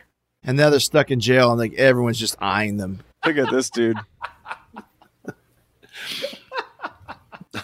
That was a funny scene. Now, if Jaws was in this movie, he would have been in that. Yeah, That's what I was gonna say. I thought I thought it would actually move scan right to him, and and she uh, can't do anything but watch Tom and Jerry cartoons. oh, Pat's got a bit of a, a Mr. Bean. Uh, yeah, good call, vibe to him, Mr. too. Bean hair. That does that does look like Robert Mandan from Soap. If I can put a picture up of him, Yeah, right yeah, now. for sure. Yeah, Is she just is she faking it though? Because her eyes are moving. I don't know. who knows? So now um, we're kind of seeing uh, that he lives in a very rich place. Um, he's got a lot of money, which he gained from once again killing his own brother. mm-hmm. When when the cop asks him who chiseled this, uh, he goes, "Some sculptor, I think." and he says, "I thought you said you had a photographic memory." And of course, he has to backtrack now. So he's he's already suspect A Oh, for for sure. this. And here comes the wife, who what a what a bitch she is. Killed her own husband and married her husband's brother. Yeah. It's terrible. Jeez. She's got a Joan Collins vibe kind of to her, so without the Rothmans Rothmans. or camels. Joan love that it's Collins like- from Canada. I love how it's like uh, this guy's a detective, so make him look like a detective. Like give him the the most like if we're going on a costume party, you're going to go on Amazon and Google detective outfit, and that's what you're going to get. Totally. Part of being a detective is having great eyes, so he gets those huge Coke bottle glasses. Yeah. That's a big part of it. And now Bob and Doug have now uh, uh, enthralled all of the convicts in the prison by telling them how crazy they are, Yeah. how much money they have, and how many people they've killed. I remember that big guy, guys he like a really- smoke? Doesn't he have a high voice? Oh, What's that, yeah, Ivan? So. Does he go, Would you guys like a smoke? Would you guys? Oh, this is the best. He says we told him we need a lawyer, but uh, Jim here would probably kill him. And they, your lawyers are here. They say they don't like lawyers, and then they just open up and they run for their lives away from. That's a great uh, Canadian. He Goes, lawyers are for sucks. Don't be a suck. That was a big one. Hey, Ry- babyface Ryan, you're a suck. I'm not a suck. Don't call me a suck. now this guy's another. This this movie has a lot of that guys in it. This guy, we've seen him a million different times. that coach for the Flames from ten years ago. The hell was his name? you know who I'm talking about, dude. He was the one that. Remember what's his name? Uh, I don't remember. Oh, that's great. That is a great. That's a great call. Oh man, I got to think of that. But now he's explaining stuff. To Get- them, again, let they play have for No idea what he's talking about. What, what's that, Rybo? He's explaining the what they've been charged with, and he doesn't even. They don't even understand what he's talking about. he's innocent, eh? Take off, Was eh? it Mike Mike Keenan? Mike Keenan. He looks like Mike Keenan a little bit there. That's a good call. Mike, I just googled it. Mike Keenan. Tough Keenan. Yeah, it's a total dick, right? So once again, it's an open shut case because you see these guys wearing the same clothes. And they're going to time code it um, so that they can really uh, stick it to them. Uh, and in 1982, with the archaic crime uh, techniques, they probably could have got him. Yeah. Yeah, they came a long way. Von Sydow is just super high on, on crack right now. I think he's so off. It was his in his contract. Yeah. Yeah, this scene took 37 takes uh, to get right because he was so up. What is he doing in this film, in this movie, in this tape? Find out at the end that it was a comedy. He's like, what? No kidding. What? I thought we were taking over the world. Didn't even know it was a movie. Uh oh. See, so now the uh the the ghosts in the machine are revealing itself. Good call. Now there's budget right there. We just saw Yeah. laser fly. Yeah, out of there's it. a Triumph Fire, a Lentham. Uh, fireball. we ain't talking about David Coverdale flying all over the place there Rik Emmett lent them a thunder graphic or a laser graphic. from Spellbound Video. This is from the Sport of Kings tour. Here- Great call. Even though it was a little later on. Here's a here's a deuce. so yeah, so now we're seeing that uh the, like you said the apparition of the brother Ham that was that was Hamlet himself, right? Wasn't it Hamlet that was murdered? Hamlet's dad. Oh, okay, Hamlet's dad. Oh yeah, yeah, yeah, yeah, gotcha. So they're Oh, getting down Oktoberfest is coming up, so that's the whole big thing. Now, once Oktoberfest comes and everyone drinks that Right. beer, oh, there's gonna be It's mayhem. gonna be a big fight, man. You know what Hamlet's father's name is, Rybo? King Hamlet. Oh, well, there we go. So Mike Keenan has gotten the guys out of jail. Oh no, he's taking them to court right now. Yeah. Um, look at this. Is that Paul Stanley, that reporter up there? He's got some weeds hanging out there. Wow, just unnecessary roundhouses and stuff. He's just a. he always Mike throws one brother loses over the edge. Wow, this is really something. I wish I remember, Bob uh, and Doug McKenzie's lawyer just beat up eight people, and he looks like Mike Keenan. But the other lawyer's like, "Eh, go, go f your ass. I'm like, He's there's is also a, cancellation. Oh my goodness, let's kung not. fu lawyers right here. I remember I read that uh, Doug Dougie Gilmour said that Mike Keenan uh, karate kicked him in the face a couple times. Did you see what they said? He just beat up everybody, and Bob looks at Doug and goes, "Remind me to pay our bill, eh?" to the lawyer. Classic. This is a great scene too, man. Uh, look at that Pierre Trudeau up there. He's just as bad as his son. Terrible.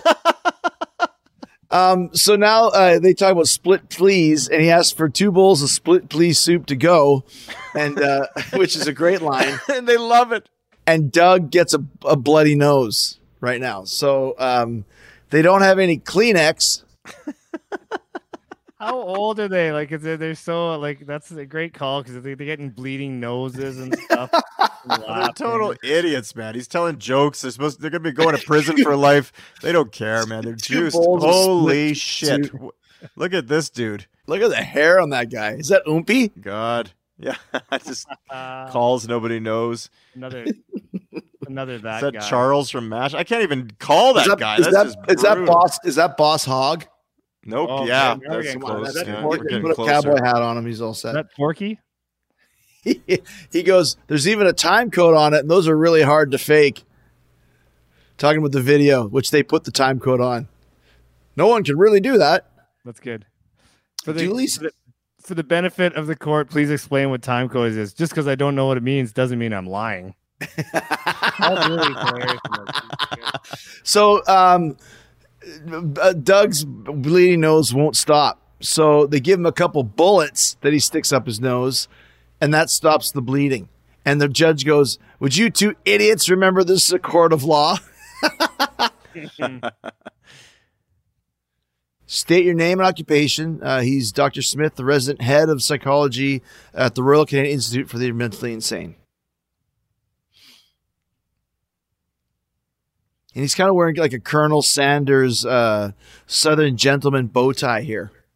good call. He's a slave owner. It looks like. He really is. Yeah, yeah. Uh, like Trudeau just back there, just, just met, ruining everything. Trudeau doesn't look like the son at all. He doesn't. His son looks more like Mick Jagger. Yeah. Google it. I Google it. Who Mick, who's Mick Jagger? No, Google. Oh Trudeau yeah, and no, Mick I, I Jagger. get it. Yeah.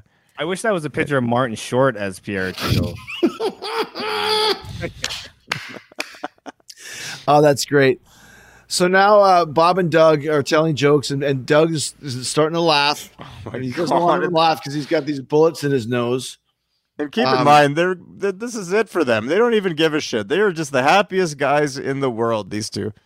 So uh, he tells the judge uh, He sounded just like the old man. Pretty soon he'll be sending me out for beers. And uh, Doug does a snort and shoots the bullets out of his nose, which uh, which then uh, shoots up the courtroom. Yeah, it kind of disturbs the courtroom. The pew blew into pieces. Look at the faces. That's the best part. Like they're always they're always in face. They just got sent to the mental place. Oh, and guess who's the boss of the mental place? Oh, Max Von von Sydow. Sydow. He Yeah. just loves it. That's great. Jeez Louise. And here they go. They went to the right, which is the the mentally insane. This is when uh, Max von is starting to decide that I think I've been tricked here, and I, but I'm happy I got the money up front. Look at they're in PJs. in pajamas and uh, straight jackets. And they tell him, "Don't cross this line." Ste- I used to do this to my kids. The steamroller. He actually steamrolls over his brother. I used to do that to my kids all the time. The steamroller. Yeah, I do that too. Steamroller. Yeah, steamroller. They totally got that from this. That's hilarious. Totally. These idiots. They're in like a rubber room too, in straight jackets, and, and they're still like enjoying life. They don't give a shit They about the even care. consequences. They don't give a shit. No, Isn't that what the message is? Like this is a, that's why it's such a good a feel good movie is that no, No matter what happens to these guys, as long as they have beer, they're really happy. Well, they don't have beer right now, but the point is that they still work at the beer place. Like they haven't been fired yet, so they know when they get out, they'll get more beer. And meanwhile, poor Marion Ravenwood is still in a catatonic state. Although she's kind of waking up now, though, right? Yeah. Toronto General Hospital. You ever been there, Rybo? I think I have been there maybe. Yeah, I'm not- That might have been where you went when you broke your uh, wrist after falling off your bike. yeah, and watched like nine movies in a row until I got You're waiting for somebody to take care of you. Yeah, So, so they give the wrong drug to the wrong guy, and he, uh, Paul Dooley's just a buffoon in this. He, he gives the wrong drug, and the guy starts convulsing. yeah. He's got this giant, uh, over, uh, over exaggerated syringe or syringe if you're Michael Kiske. There we go. We lost him. Just gives up like that. He, he puts the the doctor's uh, circle over his eyes so you can't quite see him. And gives it Bad to edit. him and runs. Oh, jeez. So Dooley just literally committed murder on this guy. Yeah. And Rosie's out for uh, Rosie's a big guy. He's uh, he's out for uh, out for blood here. He's a little bit smaller than Jaws. But yeah, he's that could be. I think his last name is the same. What's Jaws' name again? Richard Kiel. Kiel, but this is MacInnes. It's uh, Angus MacInnes. It's Angus MacInnes Kiel. He wanted to get away from his famous brother and start his own thing. Man, I would die just to see a a, a, a, key, a If Jaws, is in this, I will personally give you five hundred dollars. make it fifty thousand because I'd be uh. Eh, I'm not going to do that because there might be a chance of somehow Yaz shows Is that up. Freddie Mercury in the background with the? the, as the Is that is that Louis Del Grande? Still the best call from the cheap ass history. oh my God! Is that the Henri is awake. Is that Jack Black in two thousand and fifty-five? Is that Jack Elam from Cannonball Run, the drunken doctor? Come here, girl. Is that Greg Moore? Oh man! Anytime I see the name Henry Rybo, I always think Henri. yeah, good one. Right, the original guitar player from the Police. Uh, was that Dead End Job where he says it, or Fallout? Uh, I think Fallout, is- Fallout. And for the solo, he goes Henri. and it's not even him. It's not Henri. Well, it's not him that plays the solo. I think uh, Sting said that because he was because actually St- uh, Stewart played the solo. I think Ah, Henri was not not good enough to even play solos. So they had to So him. this little little uh little rib on Henri there. That's right. At least they left him in the mix. They didn't pull a Newsted and just tur take the bass out. Yeah. So now he, uh, uh, Bob and Doug have noticed that uh, Pam, who's still catatonic, is in the insane asylum room across from them, yeah, they like that. And they're in electroshock therapy. Which Here we comes find Rosie. Rosie pulls up in a 1982 Dodge Colt uh, hatchback, and he's trying to get into the insane asylum. he's about to get in. The hosehead snarls, so Yeah.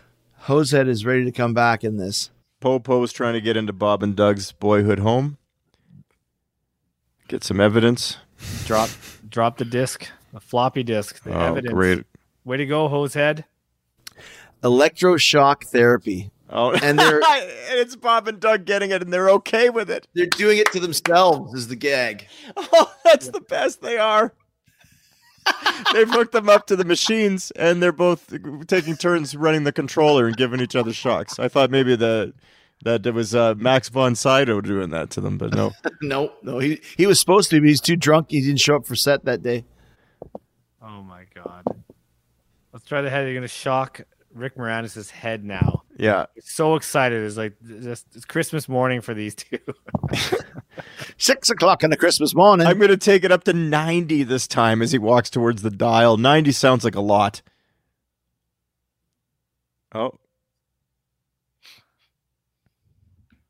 oh, uh, doctors, Dr. Greg Moore's come in, and they're uh, now they're and Bob is mad because it's supposed to be his turn to get shocked, and uh, he misses his turn. right. He goes, "How's it going? Hey, oh, it's going pretty good." But he's got to try and pretend that Rosie's not there. Oh, it's going pretty good, eh? Ah, Rosie body checks him into the other room to get him out. He does. He body checks him and grabs the gun. And uh, Bob doesn't get his turn. He's very unhappy with that. They're gonna come back later. Yeah, exactly. This looks like the beginning of Halloween where uh, J- uh, Michael jumps over the car. Yeah, it does. It does. Yeah, filmed in Canada. Very proud. We all wanted to be these guys. Actually, funny enough, being from in in the prairies, I don't think we had the A as much as some parts of Ontario had, which is where this all came right. from. Good point. Yeah. Good point. But you do notice it, like uh, you know, when I travel, I can people start, you know, especially with uh, some of Chris's uh, Chris's entourage there, where they're saying a lot of y'alls and we're saying a.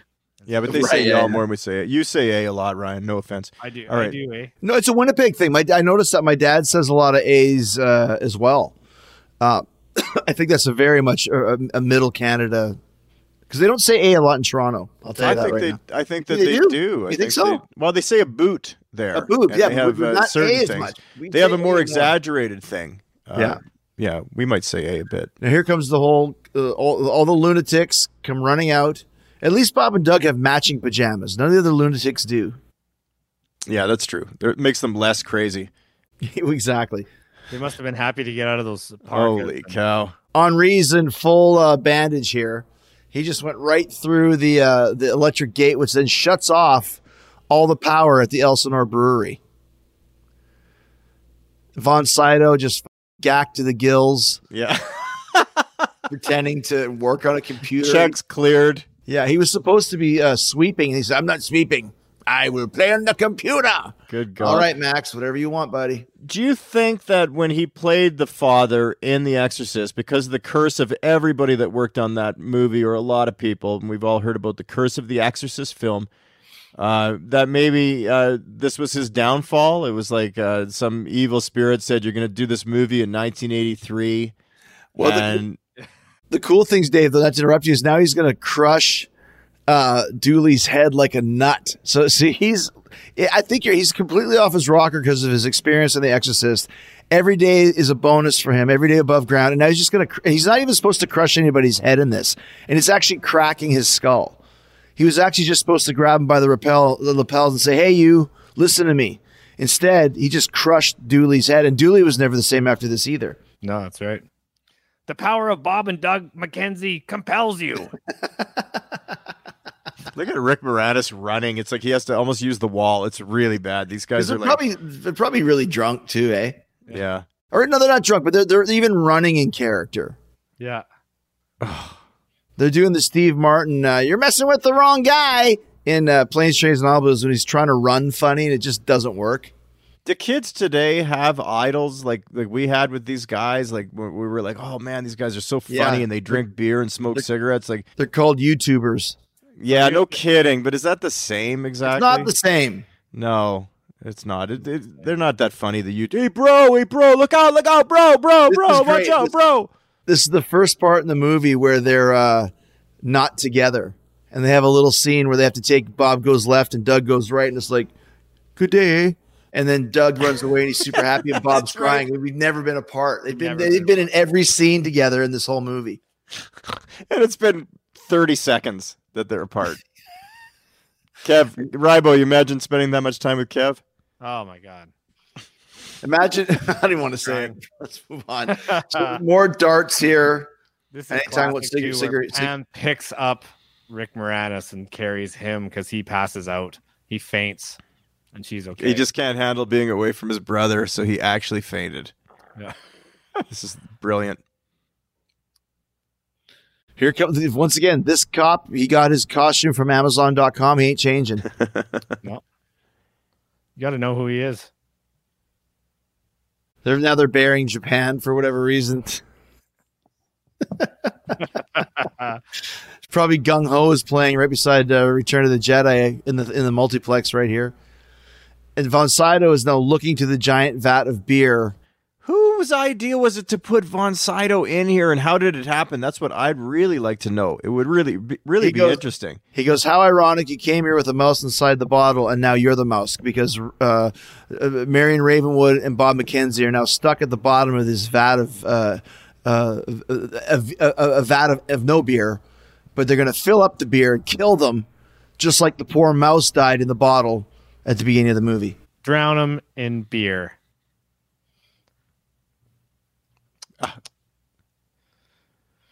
They're really kind of pairing off uh, uh, Bob with Marion, but he's too mentally feeble to have any type of uh, yeah, exactly. They, they have a, they kind of befriend each other, but she knows he's not right in the head, and the brother is probably worse than him, so there's nothing going to go on. and he just tells him that your brother is dead now. So now Bob is just losing it. This mentally, uh, this mental child, this man child.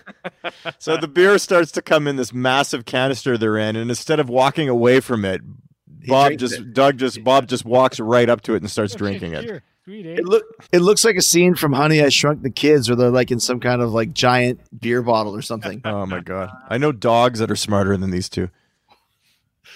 well, than him. She's smart. Two No, I don't, soakers. I don't mean her. I meant the brothers. Yeah, no, no. That's another great word. A soaker. She's Remember great. She even changed her clothes. She has her own PJs on. Did you guys get soakers? Remember, you'd be walking home from school when the when the when the snow melts in, in May or so or March, and you step in it and you get a soaker because your whole foot gets wet. How about when a guy would run up to you with their runner and they would splash it at you, where you hit it a certain way, and we'd all do it to each other? What was that Yeah. called? Just giving a soaker, I think. I guess, yeah, giving a soaker, yeah. So now uh, Doug is not happy. Bob's not happy. He's got two soakers, and now for some reason they're holding their hands above their head, like That's a good one. And then she goes, uh, uh, she's like, I think it's getting warm in here. I didn't notice that. Because he's peed in the pool. That's great. And- And look at his peed- face. He's peed in the giant beer bottle. Dooley's still, even with his head crushed, he's he's just oh oh. Now you got it. Here come all the the the, the black armored hockey players, and they're out for blood. Because they're not as crazy as they wanted you to think. They probably got off the sauce, and now they uh oh the war cry. Remember remember what song did they play that makes them go crazy, Rybo? He does that, and now they want to just beat the hell out of him. They they stick him on the conveyor belt and uh, send him to uh, the other side of the wall. Apparently, so Von Sydow just kills kills a couple lunatics. He's got two guns with one bullet in them each. Apparently, They all have the Jason mask on But at, did you van, notice that he had, two band. guns, he had two guns in his hand and shot once, and that was it. oh, another head crash. Oh, he loves to crush the heads. I'm crushing your head. Crush your head. like a nut. These guys are wimps too. Like Rosie, come on, Rosie better fight him better. No kidding.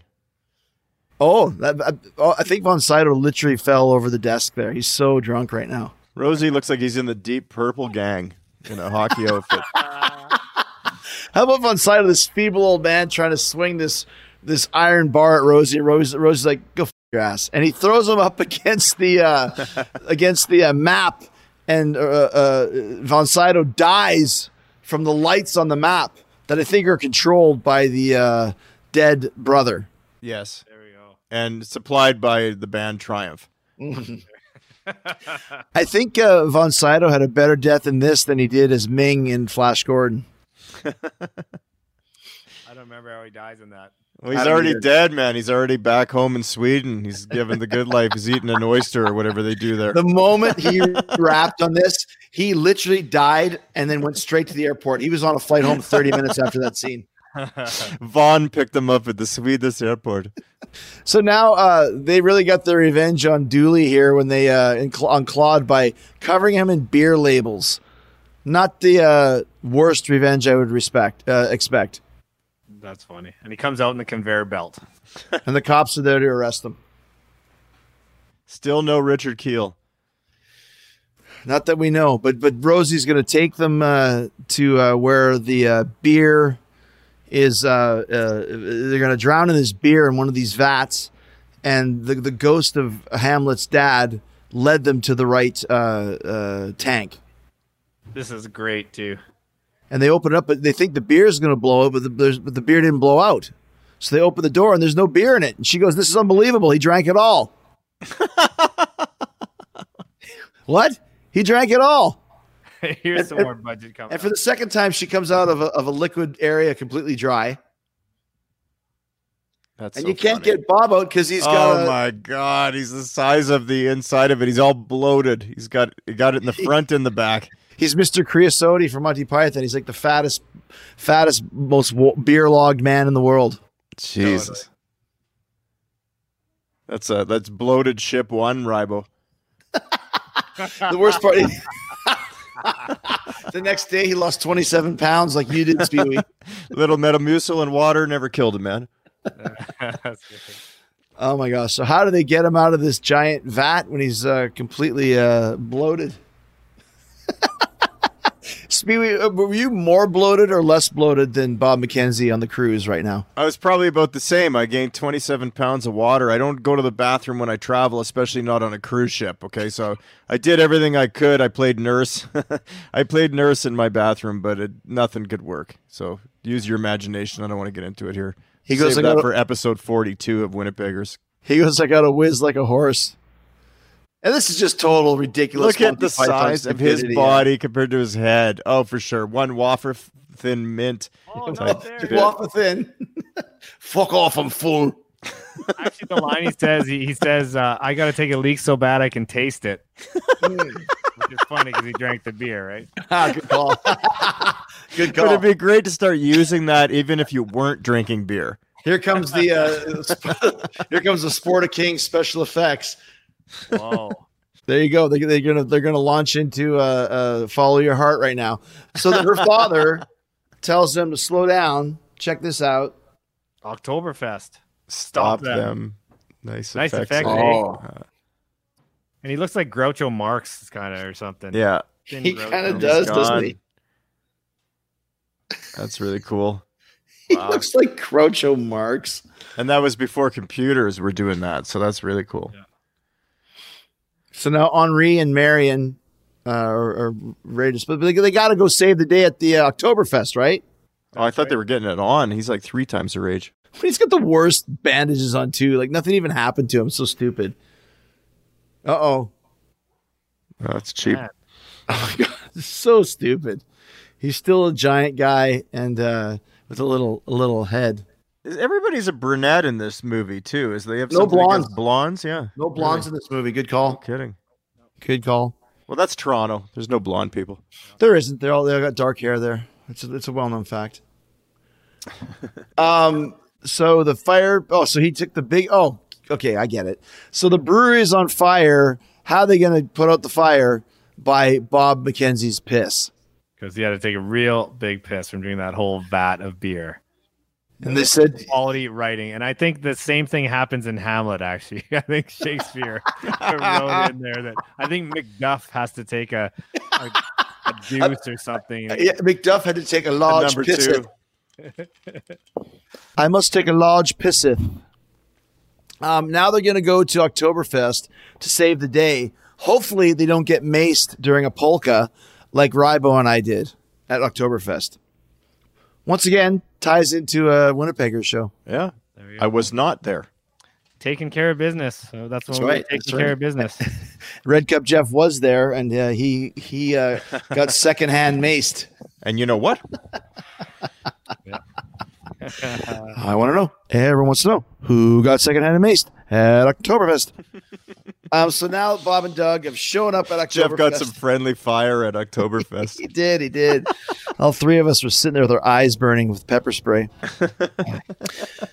so now Doug is, or Bob is kind of um, directing the cops or something along those lines. Oh, Hosehead. They got Hosehead. And they've painted Hosehead to look like a giant like a skunk. giant skunk. Oh man, that's hilarious. Oh my gosh. Hosehead looks like he's in Kiss. I don't even know what that means. It's funny. Just the makeup, just got the Gene Simmons white. he doesn't have any makeup on. Oh, I see. Uh, the, the white He's streak. got the reverse Gene Widow's Peak. There's no blondes in Kiss. So now Eric Singer is. Uh, so now they're trying to um uh, dies it. they're trying to uh bribe Hosehead to, to work with them. And they said all the free beer and sausages you can eat. And he just takes off flying. The dog got so carried away it ran past eight homes and then It's caught so air and is now flying over Toronto. They kept it pretty straight until they did the giant Rick Moranis piss and then the flying dog. Oh, That's no where you're like, what the hell is going on? Dude, honestly, doesn't that look like an old Jack Black on the mic? He kind of does. Or a, a current Blaze Bayley. Yeah. yeah. Kind of looks like Sam Kinison slash Belial. oh my God. A Belial. Nice Belial call. Here comes Hosehead. Flying's got a cape now. Hosehead is flying over uh, Eastern Ontario to get to Oktoberfest because if these 200 people drink this drug beer, they're going to take over the world. Like this, This is, is so great, man. There's so many calls here, too. Look at these guys. oh, I love the stand in your head drinking a beer. I've never done that before, Rybo. Have you? No, I don't think I ever will. Hosehead is just cruising over like northern Ontario or something. And the dog is just like being super cool about it. He he just flies to the. T- He lands, and of course, they all say skunk. They don't. They're not freaked out by a flying dog. They're just freaked out by a dog with a skunk uh, painted line, a line painted on him. Yeah. at Still like a, a lab or something. It's not like it looks yeah, like a it skunk. looks like a dog with white paint. yeah. Not the fact he just flew in, and boy, are his uh, uh, ears tired. Yeah. right. Look at this guy once again, same costume. Bob and Doug, same costumes. It's freaking 41 degrees. Yeah. It's 100 degrees Fahrenheit out, and Bob and Doug are in their parkas and toques. There's a big Rosie skunk in there. He says, in a suit now. Where did they get all this, these clothes back? Like he's just- they're wearing Rosie? their, their clothes back. He's wearing like some. Oh, look at it! Uh, now we got uh, he does get the free sausages, all he can eat. going crazy on the Man, sauce. that dog, that dog would be farting all day. So that saved the world by the fact that they dr- drove 150 uh, drunks out of the Oktoberfest tent. guess. Ah, I guess just go with it. Yeah, yeah, it did. It would have been the start. Hey, it- you know, COVID started somewhere too. So there, there you go. If Hosehead would have been on the on the job in Wuhan, we not, we not might not be dealing with this shit. It's like what? So they all go nuts, and then the, the rest of the world drinks Elsinore beer. I don't know. I don't know. I mean, we're now we're trying yeah, to like just Now we're at overthinking it. now, you know, we, we maybe gone a little too far trying to make sense of it, but Bob and Doug walk out arm in arm. Rosie and Pam are getting married, which is cool. That's nice. A little bit of an emotional moment here. Um, they want to know what's wrong with the beer. Is it poison? Like, could it kill you? She says it's not poison. It's more like a drug that can wear off in time, like it did with me, eh? Man, Bob and Doug's faces, dude. It's like a Bell's palsy thing, and and, and nothing wrong with that. You No, know, no, but people they- get they- that, like but said, it's uh, this is nev- unbelievable. They never stop making faces. Never. That's They- hard to do. They look like they're having a stroke while they talk. like Now the what's- whole time. Yeah. What what Yeah. was the deal with that? Where they just talk out of the yeah, side they must have mouth? said, "Hey, Canadians are stupid, drink beer, and love back bacon." Because Let's, they always lift their lips up to like their Yeah. mouth is right under their nose. let's get them on Winnipeggers. Yeah. I don't think Moranis uh, Moranis doesn't act anymore. I think he quit the biz. Man, we won't have a guest anyway, so whatever. Oh yeah, right, right. Yeah. I believe I forgot- they did. Uh, they did an SCTV reunion, and he was the only one that didn't show up, other than John Candy and. That's Harold too Ramis. bad. Really? John Candy and who, right? Well, Harold Ramis, I can't Oh, remember. It might have been when Harold was still alive, but I mean, I hate when that happens. Like, just show up. It's like Scott Baio not coming to the Happy Days reunion. Like, just f off. Just show up. did Erin Moran show up for that? She did. Yeah, Wow. I think so. So they get into uh, this big giant semi of Elsinore beer. uh, with they which they have found out they can drink, Yeah. and away they go. Uh, drive away, and Strange Brew by Ian Thomas plays again, and we see the cast of the the great uh, Max von Sydow, uh, Paul Dooley. Paul Dooley. Yeah, yeah. From uh, Ian Carol David's dad on Curb Your Enthusiasm. Yeah. Yeah, yeah. Uh, uh, yeah, Len Doncheff. That, I bet you Len Doncheff has got to be a Canadian for sure. Len. Yeah. That's a gotta look Canadian for name. Richard Kiel. I'm looking for Richard Kiel. So now they have this is great too. They have they have a uh, uh, the credits are Where is he? rolling, and they're doing um, uh, the kind of the wrap up of the movie here. Uh, no Richard Kiel in the credits, unfortunately. I know, man. I'm usually not wrong, and I actually Googled it. I thought I was mixing hold on. up. Jose With, the dog, played by Buddy the dog, and Mel Blanc as the voice of Mister McKenzie. Go ahead, Dave. I mixed Jaws up with Rosie. I'm pretty sure because I had not seen this movie right since tonight. So it's been you know 25, 30 years. I watched it the one time and then seven, eight years after it when it came out on VHS.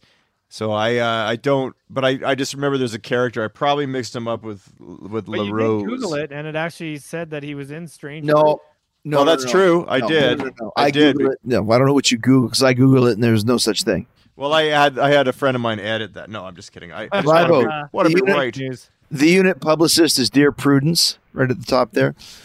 Um, they're doing a thing where they, I, I think at this point they're probably really actually legit drunk as they're doing these credits because they're throwing down these beers. And you know it's not a one take Jake unless they put water in their beer, but I don't really feel that uh, Moranis and Thomas are going to do that at this point in time. Uh, it's hard to tell. They were great actors, but they look pretty, uh, you know, drunk off beer. They look pretty blitzed right now.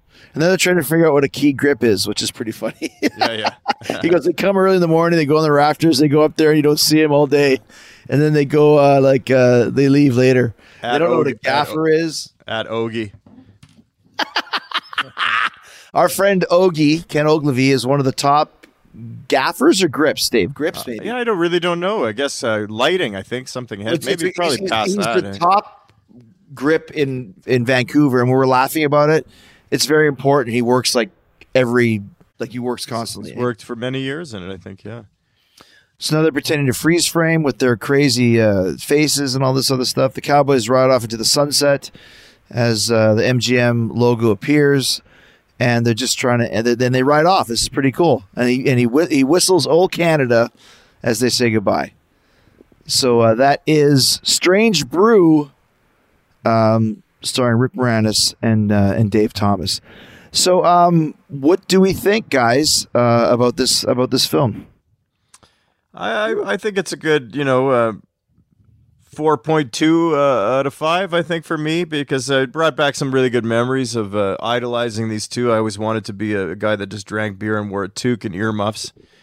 Um, And talked on camera. Yeah, and talked on camera. But no, they were, uh, you know, they did play the part well. And I mean, SCTV was such a great thing for us growing up. So for me, I'm gonna, I would give it a, you know, an A, just because of that, just because it's a part of our fun heritage comedy of uh, being kids.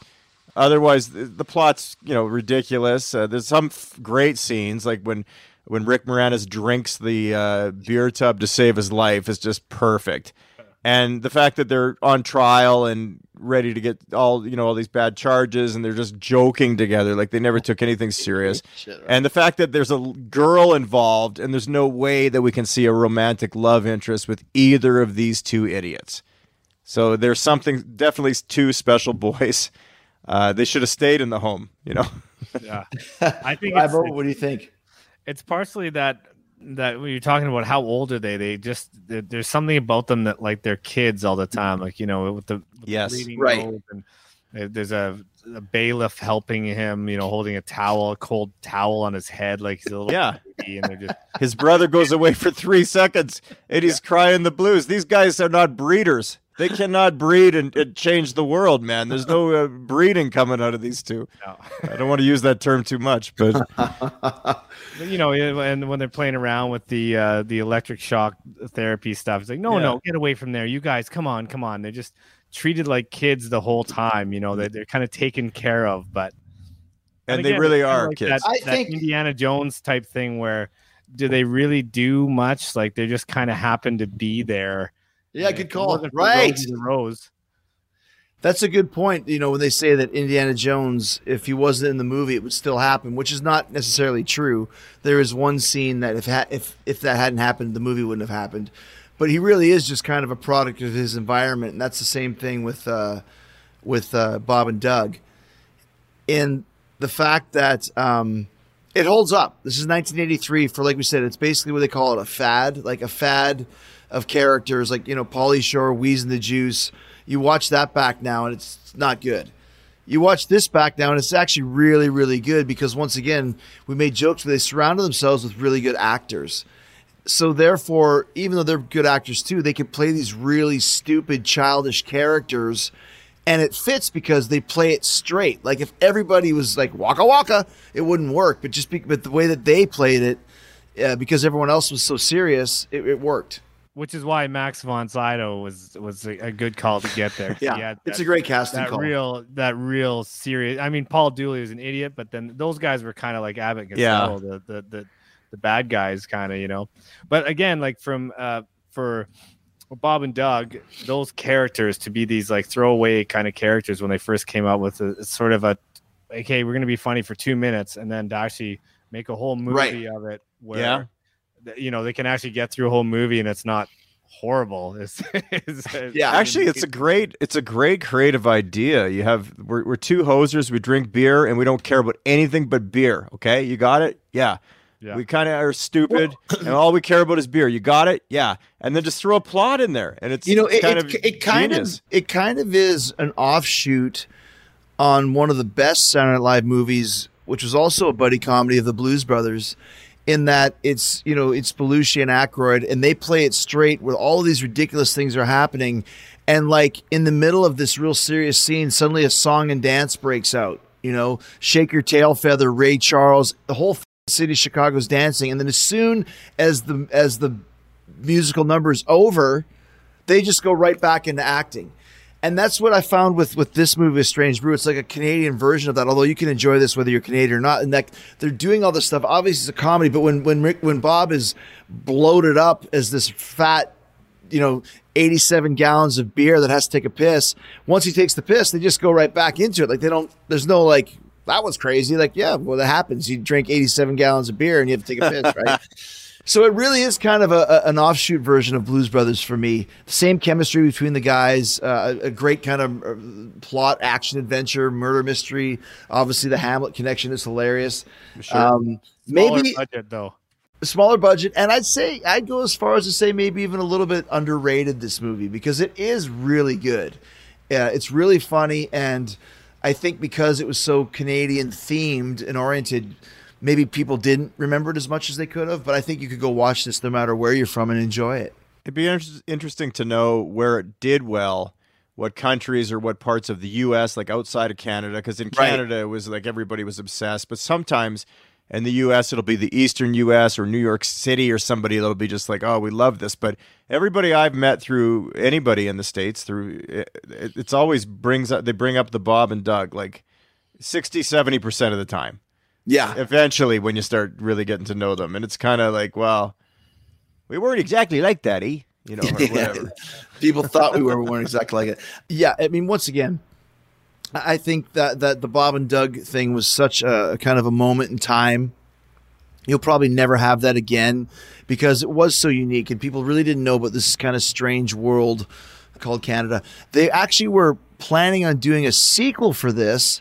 It was going to be called Homebrew that was planned for production in 1999 but financing fell through at the last minute, which which sucks. And the uh, the plute was Dan Aykroyd was going to play the part of their friend uh, Rick Ripple, um, and the plot was that uh, Bob and Doug, now working as garbage men, will be convinced by a fast talking insurance salesman Dan Aykroyd to get into the micro brewing business. so I, I- anyway i'm going to change my rating this movie's about a two out of five we could never get picked up again if it tried oh my goodness yeah. There's That's always something. those legends, eh? Just like Slapshot Two was Right. thing too. Yeah. Well, that what they actually made that, and it's terrible. It's got one of Did the they? Baldwins. They that- finally made that, but it It's was- it's you know what they have. Oh, we got the three Hansons. So let's make a movie. It's just it's like Blues Brothers too. It's like just stop.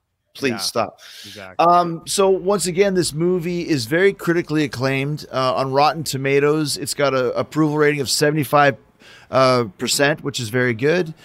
And um, once again, if, if you guys uh, enjoyed this, go watch it on your own. Uh, last question for you: What's your favorite scene in the movie? Uh, if you have to pick one, uh, let's start with uh, Dave. Um, I I really just loved. I mean, it's the money shot, I think, you know, but it's just Rick Moranis in that beer tub when he when it when he's got the smallest head on earth when they show the biggest body. That one in particular scene is so Monty Python. It's so like ridiculous. Like for sure they said, okay, all right, no more bloating, more whatever they would do. I don't think it was computers in '83, but it was the the body is five miles wide and the head is four inches in diameter.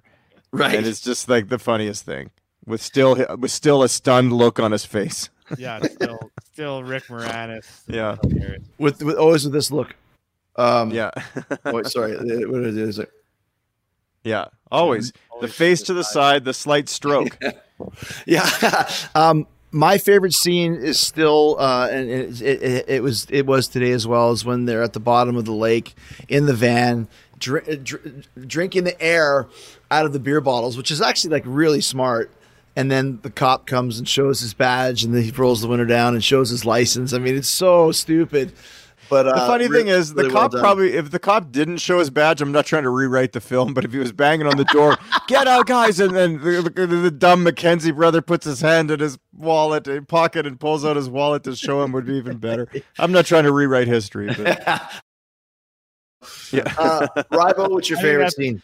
That's hilarious too, and it reminds me of I think it's um, the Spy Who Loved Me, one of the Bond movies where uh, he goes. Uh, Roger Moore gets he goes into the water and he sees they're ready to shoot him if he comes up, and he, he undoes the uh, the cap for the the tire and he starts Yeah. sucking on it. Yeah, Remember yeah. that? I remember. Yeah, Kinda yeah, yeah, me yeah. Yeah. Yeah, good call. yeah i think for me the funniest is just that that when they're showing their the movie and the, the Oh. mutants of 2051 or whatever it's like, AD. you know, 10 years after world war war 8 and and doug is uh, doug is directing so he's like Psst, act That's right. Which we used in a lot of our uh, uh, movies that we made in high school. Oh, yeah, yeah. Act. yeah Man of War. yeah that, that whole thing is just so ridiculous It- it's just That's great. And especially seeing it in the theater and just going, is this is the whole movie going to be like this? You know, like so. they- they Yep. can't do this. Yeah, Rybo at nine years old, that, that movie changed your life, man. That was Yeah. uh, plutonium for you. You just went out and did I- every drug, booze. You drank the boot beer. you you followed the Van Sydow, uh, the Von Sydow r- routine and just got loaded for every movie you saw after that. pretty much, pretty much. I had to Guys- watch a Python before that too. So We'll have to do this again. Um, if you enjoyed this show, and even if you didn't, Winnipeggers every Thursday uh, at nine. Uh, Come visit us there, and we'll pick some more movies and do uh, more watch-alongs. This was a good time. yeah, sounds great. awesome. good time. So, uh, good day, eh? Take off, eh? I see you later, hosers. Well, that's pretty good, eh? That's beauty, eh? I do. I do. I guess we're married, Claire. Dope. Where's the honeymoon? Order, order. Give me a toasted back and Hold the toast. Don't make me laugh, eh? I must instruct you not to speak unless you are spoken to. Jeez, he's starting to sound like the old man. Pretty soon he'll be sending me out for beers.